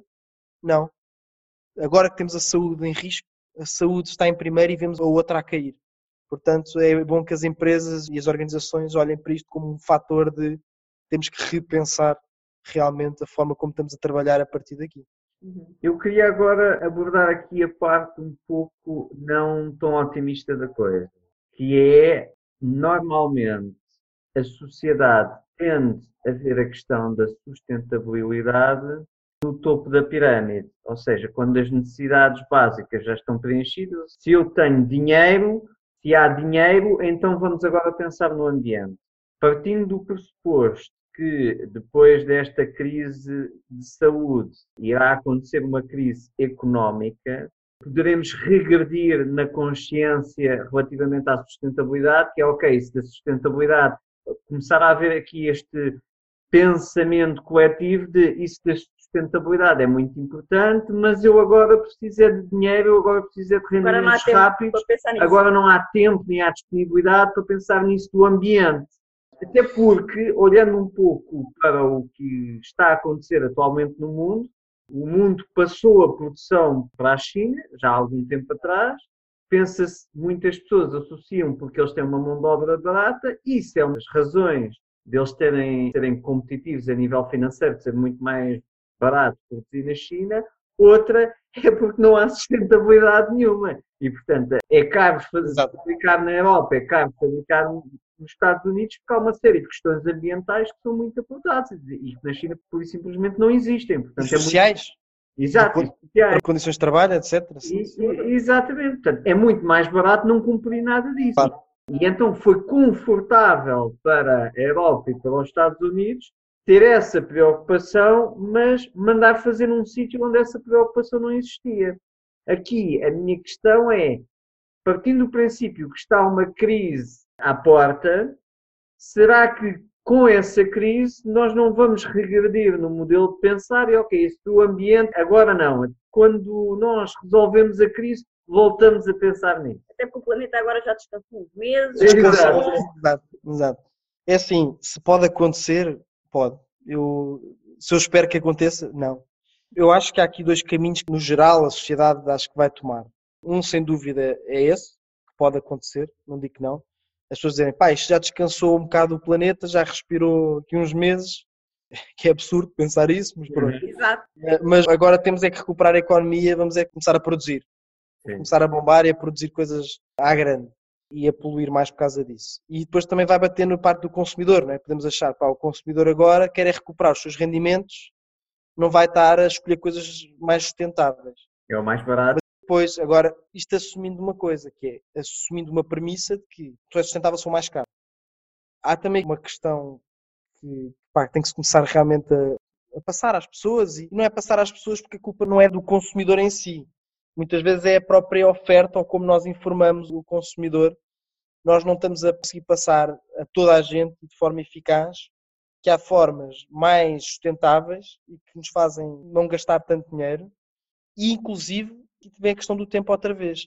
Vem a questão do tempo de. Com isto está a acontecer, eu acho que nestes dois cenários, se a pessoa ser, vai pensar mais no, na sustentabilidade ou não pensar, uma coisa acho que vai ser garantida. As pessoas vão olhar para o seu tempo de forma diferente. Sim. Eu acho que as pessoas vão olhar para o tempo que tiveram mais com a família, mais em casa, mais obrigados a gerir o seu tempo de outra forma. Acho que nunca mais vamos olhar para o tempo da mesma forma como olhámos antes e como o que estamos a fazer com ele. E eu acho que as pessoas vão pensar, se calhar eu prefiro ter uma horta, ou produzir uma coisa, ou reutilizar para não ter que ir às compras outra vez, reutilizar mais as coisas, porque foram obrigadas a pensar durante este tempo sobre isso. Isto é a minha visão, a segunda hipótese, a mais otimista, que vai as pessoas se foram obrigadas a pensar e a perceber que a sustentabilidade pode ser mais prática e não precisa ser mais cara. Uhum. Em termos daquilo que é a produção internacional ou nacional, Claro que isso é um debate legislativo e é uma coisa complexa. A questão de haver coisas mais rigorosas na Europa e nos Estados Unidos e depois ser produzido em países em que não tem esse rigor, isso aí só há uma forma de o resolver, que é na questão do consumidor. Ou seja, se o consumidor procurar essa informação, por isso é que a Planetis nós queremos era oferecer a informação mais transparente e rapidamente possível. Escolherem coisas que sabem que são mais sustentáveis, e aí que são produzidas cá. Mais uma vez, eu já vi coisas produzidas em Portugal que são muito mais baratas, feitas por artesãos e são feitas localmente. Mas também não há os intermediários, não há o transporte, não é? Portanto, o consumir local pode ser mais barato também. Agora, tem que se procurar. E enquanto não oferecermos isto de forma ágil e fácil às pessoas, as pessoas vão ter mais dificuldade de o fazer. Eu acho que esse é o grande desafio, em conclusão. É, temos que conseguir pôr à frente das pessoas, de forma mais transparente, mais simples e mais ágil, quais as soluções que não são mais caras e que eu posso fazer no meu dia a dia para se tornar mais sustentável. Se não, sem dúvida, se as pessoas não souberem, as pessoas vão, no final deste período todo, continuar à procura do mais barato porque não têm dinheiro Uhum. e independentemente de onde vem. Qual é o truque? Informação, volto a dizer. É informar as pessoas, disponibilizar às pessoas aquilo que é mais sustentável e não é mais caro. Sim, a informação é fundamental mesmo. É fundamental. Muitas não fazem por isso, porque não têm informação suficiente, não é? Eu não posso fazer algo que não sei. Ou seja, Sim. por exemplo, é mais difícil eu ter que pensar numa forma criativa sozinho. Imagina, eu não sabia que existiam cadeiras, sentava-me sempre no chão. Não é? Sim. Tipo, eu podia, podia ser eu a inventar a cadeira e e pode acontecer. Isso eu acho que é, isto é algo que se deve incentivar às pessoas. Mas, se nós queremos que a sociedade mude, não vamos esperar que cada um invente a sua, a sua própria maneira de sair do chão. É Exato. mais fácil dizer, está aqui uma cadeira. E as pessoas veem que, que há formas de se sentar diferente. E é isso que nós temos que fazer. Temos que mostrar mais cadeiras às pessoas que já estão inventadas. Não reinventar a roda sempre, Sim. sempre que é preciso mudar. Uhum. Sérgio, nós aqui no podcast falamos muito sobre criar uma vida livre, também na questão de liberdade a dois ou em família, de incluir a família nos nossos projetos. Não sei em que medida é que a mulher ou a família está incluída ou não no teu projeto, ou como é que te apoia ou te ajuda a desenvolvê-lo. E também gostaríamos de saber de que forma é que aquilo que, que é a tua vida hoje, e não sei se antes estavas a trabalhar num escritório com os teu sócio, com os teus colegas, ou se já trabalhavas a partir de casa, como é que funcionava antes e como é que funciona agora, e em que medida é que a tua vida é realmente desenhada para ser, propositalmente, para ser uma vida mais livre, ou não, ou acontece ao acaso. Vou responder na ordem inversa. Eu, eu procuro, eu acho que, e tem que se procurar, tem que se procurar propósito. E voltamos, não é? Como, como comecei a conversa, acho que é importante nós testarmos, procurarmos, porque a vida não nos acontece. Das piores coisas que podemos fazer, isso é um pilar meu, é eu nunca culpabilizo fatores externos ao que me acontece. Claro que há imprevistos, não é? E temos que aceitar algumas coisas que estão fora do nosso controle. Mas a primeira coisa que eu analiso sempre é o que é que eu poderia ter feito diferente. Porque isso é a grande diferença. Há pessoas que dizem, se eu não estou a fazer algo que me alegra ou de propósito, isto é por causa do Estado, é por causa do governo, é por causa das empresas, é por causa dos. são todos uns chulos, é por causa de tudo e mais alguma coisa. Uhum. Até pode ser, até pode acontecer coisas destas que é por causa destas, desta malta. Mas a grande diferença controlamos, não é? são coisas que não controlamos. Mas agora, a primeira coisa que a diferença de nós mudarmos a nossa vida ou não é como abordamos logo o problema. Se abordamos logo assim, estamos no mau caminho. Estamos muito longe de tomar controle, pelo menos aquilo que conseguimos controlar. Logo, de encontrar o propósito ou o que quisermos fazer da nossa vida. Ou a pessoa acha que a culpa é do passa à nossa volta, ou então fazemos um primeiro exercício logo de, de ver o que é que podíamos ter feito diferente ou o que é que fizemos que nos levou por onde não queríamos. Por acaso, depois pode acontecer coisas que estão fora do nosso controle, mas isso tem que ser já depois de uma análise daquilo que nós fizemos. E, portanto, respondendo, sim, temos que continuar à procura do propósito. Acho que é importante as pessoas que nos rodeiam, como já tínhamos referido antes, onde a família é um pilar fundamental. A minha mulher trabalha a freelancer, é jornalista, trabalha na área da comunicação. Neste momento, com isto tudo ainda para mais, e está grávida, neste momento está em stand-by a nível de trabalho, mas independentemente disso tem sido incansável sempre a apoiar neste projeto que é nosso, este é um Uhum. projeto da família, e sempre foi, e sem esse apoio as coisas não diria que não se fizessem, mas seria mais difícil, não chegaríamos tão longe nem tão rápido. Portanto, este apoio familiar é sem dúvida fundamental. E mesmo a pessoa que está ao nosso lado, o nosso parceiro ou a nossa parceira de vida, mesmo não estando no projeto em si, acho que há uma coisa que acontece sempre que é um envolvimento que é importante nas decisões, também para te ajudar a pensar, a recentrar. Há momentos neste percurso que perdemos um bocado às vezes a cabeça, parece que não sabemos o que é que fazemos a seguir ou parece que fomos bloqueados e às vezes é importante eu senti já neste, neste momento, enquanto estamos em quarentena, houve momentos em que eu senti que era preciso voltar a pôr os pés na terra, recentrar-me outra vez ao essencial, né? parar tipo uns dias totalmente e, estar só com a minha filha, e estar só com a minha mulher, porque ligar-nos ao essencial obriga-nos e facilita-nos a outra vez relativizar aquilo que interessa ou não. Hum. Ou seja, aceder coisas que se calhar não estávamos a ceder em algumas circunstâncias, depois percebemos que realmente para nós não é assim tão importante como achávamos que era. Uhum. Ou de decisões ou de opiniões nossas que achávamos que era algo mesmo importante para nós e afinal provinham de uma fonte que não nos interessava. Era por as razões erradas. Se calhar era podia ser uma teimosia. E isso voltar a ligar outra vez ao essencial e a família, sem dúvida que é grande parte deste essencial todo, para mim é o essencial, Uhum. uh, ajuda-nos nesta reavaliação, recentrar, reconsiderar e tomar as decisões certas. Muito bem. Qual foi a, a mudança de percepção que mais fez diferença na tua vida e no teu negócio? Houve várias, houve várias, mas eu se calhar destacava uma. Se calhar também que é a mais atual. Várias desde não estar a guardar tudo para mim, nós estávamos a tentar guardar tudo, que era o segredo das coisas, nos roubavam a ideia totalmente errado. Vivemos num mundo que temos que abrir para moldar o projeto e o produto, especialmente se estamos a oferecer algo à sociedade, temos que ouvir a sociedade. Uhum. Tivemos desde a parte questão de como operar no dia a dia, mas a mais atual e que se calhar eu focava para responder à tua pergunta, talvez mais uma vez por ser a mais atual e que ainda está em processo, que é confiar e começar a delegar totalmente algo ou partes deste projeto a outros. Uhum. Ou seja, o entregar coisas a outros que fazem parte do teu projeto, se as coisas estás há sete anos a trabalhar e depois tens que entregar a alguém e confiar a alguém para entregar a parte sabe, da comunicação, ou um projeto específico dentro da Plantiers, ou o programa, ou seja o que for. Isto são apenas alguns exemplos. Acho que confiar e ter uma equipa que podes delegar estas coisas e largar o teu ego, largar um pouco o bebê, não é? Que tu tinhas e que criaste a outros, Sim. é difícil, é um exercício constante, porque há sempre mais para entregar, portanto, correndo bem ou mal, há sempre mais para entregar, portanto é bom que faças cada vez mais esse exercício e essa perspectiva de eu tenho que ter o meu lugar na minha empresa, em vez de eu ser a minha empresa, Uhum. é uma grande mudança.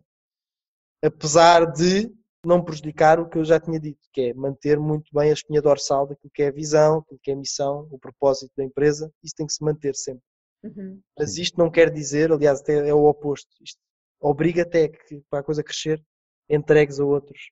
Tu sabes qual é o teu lugar. O que é que tu és bom a fazer na tua empresa? Porque nisto fazes tudo. Pois o que é que tu és bom a fazer? Faz só isso. E tens que Uhum. confiar o restante nas outras pessoas, que sejam melhores do que tu, inclusive. O ideal é que sejam melhores do que tu a fazer aquilo que estás a entregar. Não é? Eu acho que isso é muito interessante o que estás a dizer, porque acho que muitas vezes os empreendedores passam ali por duas fases. A primeira é quando começam a empreender mesmo em si e percebem que é muita coisa e é difícil fazer tudo sozinho, mas se calhar no início têm mesmo que fazer tudo sozinho, ou ele e outra pessoa, tá? um sócio, ou, ou a mulher, ou o pai, ou a mãe, o que for. Exato. Então começa por eu tenho que fazer tudo sozinho e é demais. E depois, ao longo do processo, se queremos que a coisa cresça, às vezes é preciso delegar e começar a fazer só aquilo em que nós somos realmente muito bons e que é o nosso lugar, como tu disseste, na empresa e que é o que sabemos fazer melhor e mais ninguém sabe fazer melhor do que nós. E o resto, delegar. E aí começa a parte difícil. Então, se no início É um era processo. difícil fazer tudo sozinho, agora é muito difícil largar e achar que há outro que pode fazer melhor do que eu e Sim, sim, trabalhar sim, no meu bebê melhor. Não é fácil. Eu acho que isso estavas a dizer é só isso é um processo. Saber o que é que eu faço bem dentro da minha empresa depois é difícil. Depois passares de um momento de fazer tudo, porque tu és muitas vezes enganado por ti próprio naquilo que tu achas que sabes fazer bem ali. E muitas vezes não é aquilo que sabes fazer. E ter essa capacidade sóbria de olhar para as coisas, mas mesmo assim ter a frieza de decidir. Mas para tu decidires bem, e se és tu o decisor, naquele momento tu tens que ter a consciência plena daquilo que estás a avaliar. Portanto, é importante tu pôres em causa também as tuas capacidades Uhum. para avaliares. Pôr em causa não é duvidar, testar, é avaliar o que é que tu fazes bem ou pior ou melhor. Uhum. E isto acho que é das coisas mais importantes que podemos ter em tudo o que estamos a fazer neste processo, desde o delegar, ou seja o que for, nas decisões que tomamos e nos caminhos que tomamos, também é ter a consciência. Isso é das coisas que mais me agrada. É, eu fico confiante daquilo que faço e decido, quanto mais consciente eu sou daquilo que sou, ou dos problemas que temos, ou daquilo que a empresa é. Uhum. A coisa que mais me mete medo é aquilo que eu não tenho consciência. Aquilo que eu mais receio é aquilo que ainda não consciencializei um Uhum. problema meu que eu não me consciencializei, uma falha da empresa que eu não me consciencializei, certo? Ou seja, eu encontrar estas falhas, estes problemas, é a coisa que mais me deixa confortável, porque eu sei que é o primeiro passo para os resolver em qualquer coisa. Exatamente. O que eu mais tenho É medo é de não pergunta, saber. O que é que eu ainda não estou a ver? Exato. Portanto, eu não tenho problema em encontrar falhas ou problemas. Eu tenho medo é daquilo que posso não estar consciente Uhum. ainda do que estou a analisar. E é isso, por Estamos isso é que é importante falar- tentar, sempre a tentar ser mais consciente. Esse é um processo importante daquilo que está a Estamos acontecer. a falar em falhas. Falar em falhas, qual é que foi assim, o maior fracasso que já tiveste e como é que isso te influenciou e como é que o superaste? Eu diria que nem foi. Houve vários pequenos fracassos. Espero que não haja muito maiores neste percurso da Planeteers, mesmo sabendo que, é, sabendo que é impossível não haver. Depois também depende da definição de fracasso, não é? Uhum. Eu tenho a tendência sempre de ver muito o que tirei de bom de uma experiência. Hum. Mas há sem dúvida um fracasso que não tem a ver com este projeto. Ou seja, houve outro projeto que eu tentei lançar que era dentro da mesma ótica, o propósito era o mesmo, mas era um projeto completamente diferente e não funcionou. E eu considero este um fracasso no sentido de meu, uma falha minha, porque sei que não correu bem por não conseguir dedicar tempo. Tentei lançar algo, iludido de conseguir dedicar-me a criar outra coisa, Uhum. E a primeira aprendizagem que tive naquele momento foi: não podemos fazer tudo. Não dá para fazer tudo. Aí sim perde-se. Perde-se dinheiro, perde-se tempo. Apesar da aprendizagem que tirei daqui, e se eu pudesse voltar atrás, não o fazia.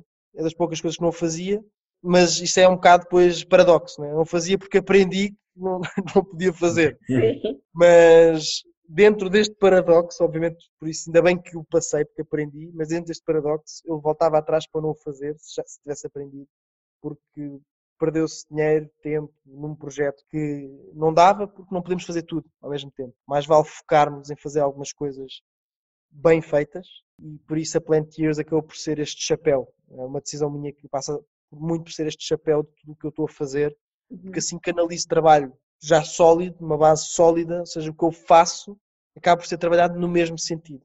Se eu começo-me a desviar para uma coisa completamente diferente, não consigo ter a mesma atenção, o mesmo carinho para um projeto para correr bem. É impossível. E mesmo já é um, um chapéu muito abrangente, com dois Já é muito grandes abrangente. ramos, tem a ver É. com o Marketplace e com o World Evento. Gathering, não é?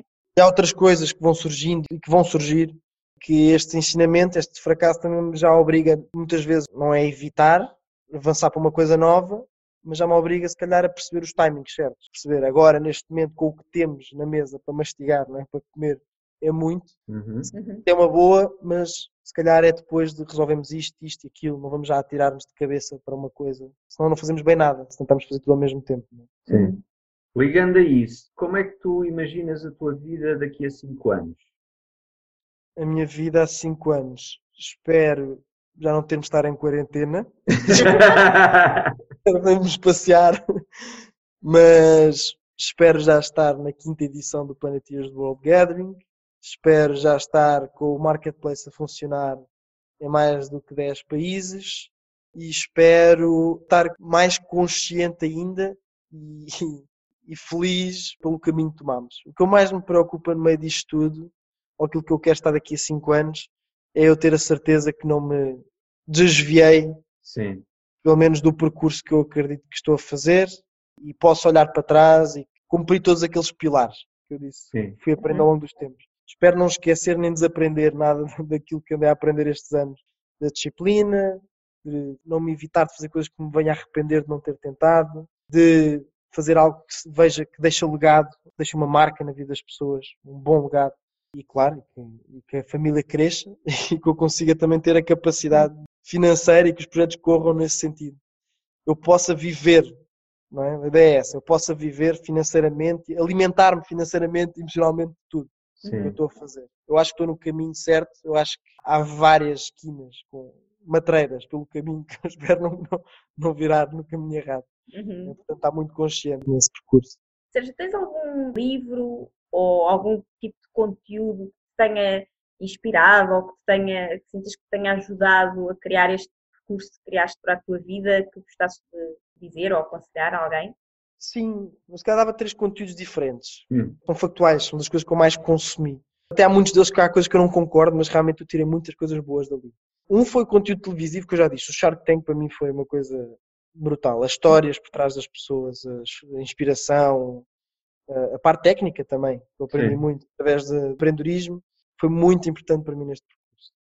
Houve uma pessoa que eu também vi muito, mas online, que sempre adorei, que é o Gary Vaynerchuk. Não sei se conhecem. Sim, sim, sim, Eu sempre ouvi muito o Gary V. Concordo muito com a parte de nos auto-avaliarmos, não culparmos as externalidades só. Ou seja, há muita coisa que eu tirei que foi importante para mim eu perceber o controle que eu tenho na minha vida. Uhum. E a outra que foi muito a nível do equilíbrio, do accomplishment, da realização pessoal, que sempre guiei muito e sempre concordei muito e eu sempre que posso tento me recentrar também nesse pensamento, que é um livro que é o Peaceful Warrior, que é o Guerreiro Pacífico, não sei se conhecem. Sim, sim, sim. Que passa muito sobre o facto de uma pessoa achar que tem sucesso em alguma coisa e não tem. E ele só sabe disso porque sente-se mal. Não sei se conhecem a história, que basicamente é uma história verídica, o escritor é, é o próprio, que conta uma história realística ou fictícia, uhum. onde a parte realista é que ele era uma pessoa de boas notas, estava na faculdade, era um atleta profissional, corria tudo bem na vida dele, mas ele sentia angústia, ansiedade, sentia-se mal com o que estava a acontecer. E é este processo dele de ter cuidado com as aparências, ou seja, aquilo que parece muitas vezes não é. Uhum. O servir, o aprender a servir os outros também. Se calhar esse é o livro Peaceful Warrior, The Way of the Peaceful Warrior, para mim acho que é o livro que mais me pôs em perspectiva coisas, destruiu algumas barreiras para criar outras, a nível daquilo que é a mentalidade que devemos ter e a gestão emocional, provavelmente, das coisas. Uhum. Se pudesses dizer uma frase, se soubesses que todas as pessoas do mundo iriam ouvir, qual seria essa frase e porquê? Isso é, isso é muito difícil. Porque há muitas boas. Nós somos sempre influenciados mais pelos tempos recentes, não é? Por aquilo que vamos ouvindo e trabalhando. Mas há uma que eu gosto particularmente, que é pede conselhos à tua coragem, não ao teu medo. Frases que se calhar mais me também guiam neste sentido. Em momentos de dúvida, nunca peças conselhos ao teu medo. Uhum, muito bom. E acho que estamos todos, em grande parte, a viver em um momento de grande dúvida. Não sabemos o que é que vai acontecer a seguir, né? Nunca sabemos, mas acho que agora essa realidade foi-nos colocada assim de repente da cara. Saiu ainda mais do nosso controle, essa é que é a questão. Exatamente, saiu totalmente do controle e as pessoas tiveram que fazer grandes mudanças, fazer grandes adaptações. Ninguém sabe muito bem quanto tempo é que isto vai durar, se vai acabar, Exatamente. Vai, como é que acaba, como é que as coisas ficam depois. Nós já falámos aqui sobre a questão de muitas pessoas que provavelmente vão ficar sem empregos, que a economia vai ficar aí num grande buraco depois disto tudo. Esperemos que não, que as pessoas consigam dar a volta. Também já falámos aqui no podcast, em outros episódios que gravámos com outras pessoas, de exemplos de empresas, não sabemos o final de tudo isto, não é? mas sabemos que rapidamente tiveram que se readaptar e em questão de uma semana, coisas que eram feitas única e exclusivamente de forma presencial passaram a ser todas feitas online e conseguiram continuar a chegar às pessoas. Então foi uma forma rápida de se adaptarem. Tu também com, na Planeteers, com o teu evento, que ia acontecer já este mês, e de repente um evento mundial para milhares de pessoas, com palestrantes do mundo inteiro, tem que ser tudo cancelado e vocês conseguiram rapidamente também, claro. E aí vem a questão que tu falaste tantas vezes da importância de ter pessoas à nossa volta, de ter parceiros e não estarmos sozinhos. Exatamente. É Mas realmente são muitas das mensagens que tu passaste aqui hoje e que eu acho que podem ajudar muitas pessoas que estão neste momento em casa a tentar perceber o que é que vai acontecer a seguir. Algumas, se calhar, a pensar: será que é desta que eu realmente preciso fazer alguma coisa diferente na minha vida e começar a empreender? Porque nem sequer sei se vou ter emprego quando isto tudo terminar. É. Certo. Talvez aquilo que foi aqui passado possa ajudar realmente essas pessoas. Eu, a, eu espero bem que sim. Eu, foi com muito gosto que aceitei o convite, até porque eu acredito muito na partilha de conhecimentos e de experiências. Mais do conhecimento é de experiências, não é? Porque uhum. as experiências é mais difícil de replicar do que sim. o conhecimento. E eu vejo muitas vezes isto como a vida é, eu imagino mesmo que somos colocados num quarto escuro, não é? Quando lançamos para aqui, é aquele jogo do quarto escuro, temos que encontrar as outras pessoas. Sim. Vamos postos num quarto escuro, procuramos a nossa felicidade, seja o que for. A experiência torna as coisas um pouco mais iluminadas, não é? dá-nos um pouco mais de luz. E ouvir os outros, as pessoas que já estiveram nesse quarto há mais tempo, avisam-nos: pá, está aqui uma cadeira, está aqui uma mesa, uhum. está aqui uma parede, e faz com que nós, pelo menos, navegamos melhor dentro Sim. deste quarto escuro, já com outras pessoas que bateram de um lado ou do outro. nós batemos noutros sítios. Acho que é o nosso papel também avisar os outros quais são as melhores formas. E o nosso papel aqui com este podcast é exatamente esse: é dizer às pessoas em que paredes é que andamos a bater e avisar que elas estão ali, porque talvez evite das pessoas terem que ir por esse caminho e baterem nessa parede também. E uma coisa muito interessante que tu estavas a dizer agora e que me fez lembrar o começo da nossa conversa, que foi como tudo isto começou para ti, teve a ver muito com o jogo que criaste também e que tinha a ver justamente com não basta ter o conhecimento, é preciso ter a experiência. E tanto tu como os teus irmãos sabiam que era importante apagar a luz, mesmo os mais novos sabiam disso. Ou seja, o conhecimento já estava lá, mas ainda não estava a ser possível colocar de uma forma consistente em prática. E é preciso passar por experiências, talvez, para conseguir colocar em prática. E eu acho que muitos de nós agora estão a achar que isto tudo que está a acontecer pode ser uma experiência terrível, que não devia estar a acontecer, mas a razão pela qual devia estar a acontecer é justamente que está a acontecer. É E verdade, isso sim. é uma experiência. E É um então facto. talvez passar É um por esta experiência nos vá eh, fazer, sei lá, tornar mais criativos e conseguir encontrar soluções, como tu, por exemplo, encontraste a solução do jogo para mostrar às crianças uma coisa que só o conhecimento e a teoria não era suficiente. Então talvez Exato. nós estejamos a passar por um jogo agora, que é uma experiência que nos vai ensinar coisas que nós realmente precisamos de saber. E eu Exatamente. acredito profundamente que o desfecho deste jogo será fortemente influenciado pela quantidade de pessoas que pedirem conselhos à sua coragem versus a quantidade de pessoas que pedirem conselhos ao seu medo. Porque Sem nós vemos muitas pessoas Uhum. atualmente a pedir conselhos, a utilizar e a pôr em prática conselhos do seu medo, e normalmente isso leva para segregação, para fecho, para ostracizar pessoas, comunidades, raças, credo, por países que não são nossos e enquanto quando nós pedimos conselhos à nossa coragem, nós tentamos optar por uma postura de abertura, de colaboração, de solução. Sem dúvida. e portanto, dependendo da quantidade de pessoas que pedir conselhos à sua coragem versus a quantidade de pessoas que pedir conselhos ao seu medo, esta situação que nós estamos a viver pode ter um desfecho Completamente diferente, sim, é completamente diferente. E isso vai fazer toda a diferença. Por isso até a frase foi bem escolhida. A frase que Exatamente. Queremos só dizer que vamos obviamente deixar na descrição do podcast também referência ao teu site, eventualmente redes sociais e deixar também o conselho às pessoas para visitarem o Plantiers, nomeadamente o Marketplace, aproveitaram que estão em casa neste momento e que também não podem sair para fazer grandes compras e comprarem online coisas no marketplace. sustentáveis no Marketplace. no Marketplace. Até porque há lá coisas muito para fazer no dia a dia. Pequenas hortas, pá, acho que há coisas muito giras para se aproveitar lá. Podem aproveitar Como- agora, não é? É e justamente têm mais tempo também para aproveitar a aprender a fazer essas coisas, coisas que podem fazer em família e em Exatamente. estarem sempre agarrados aos tablets e aos telemóveis, se calhar podem Exatamente. todos juntos fazer uma horta em casa, pode ser, não é? Ou fazer sabonete através de óleo, ou seja, perceber como é que funciona uma coisa com a outra. Uhum. A economia circular. Há coisas giras, interativas, que agora devemos aproveitar. E agradeço, e agradeço a partilha. Exato. E depois esperarmos, ficarmos todos em casa, que é para ver se em outubro já podemos todos andar lá fora e aí podermos ir ao Altice Arena participar também no, no grande evento World Gathering, onde podemos todos, porque acho que todos nós precisamos e o planeta precisa com certeza, aprendermos todos a ser um bocadinho mais sustentáveis, por um lado, e por outro lado, quem sabe a tirar ideias que nós nem sabíamos que estavam arrumadas aqui nas gavetas do nosso cérebro, tirar ideias para, quem sabe, no ano seguinte, essa pessoa Exatamente. já poder participar do evento como empreendedor. Então será uma Exatamente. boa também.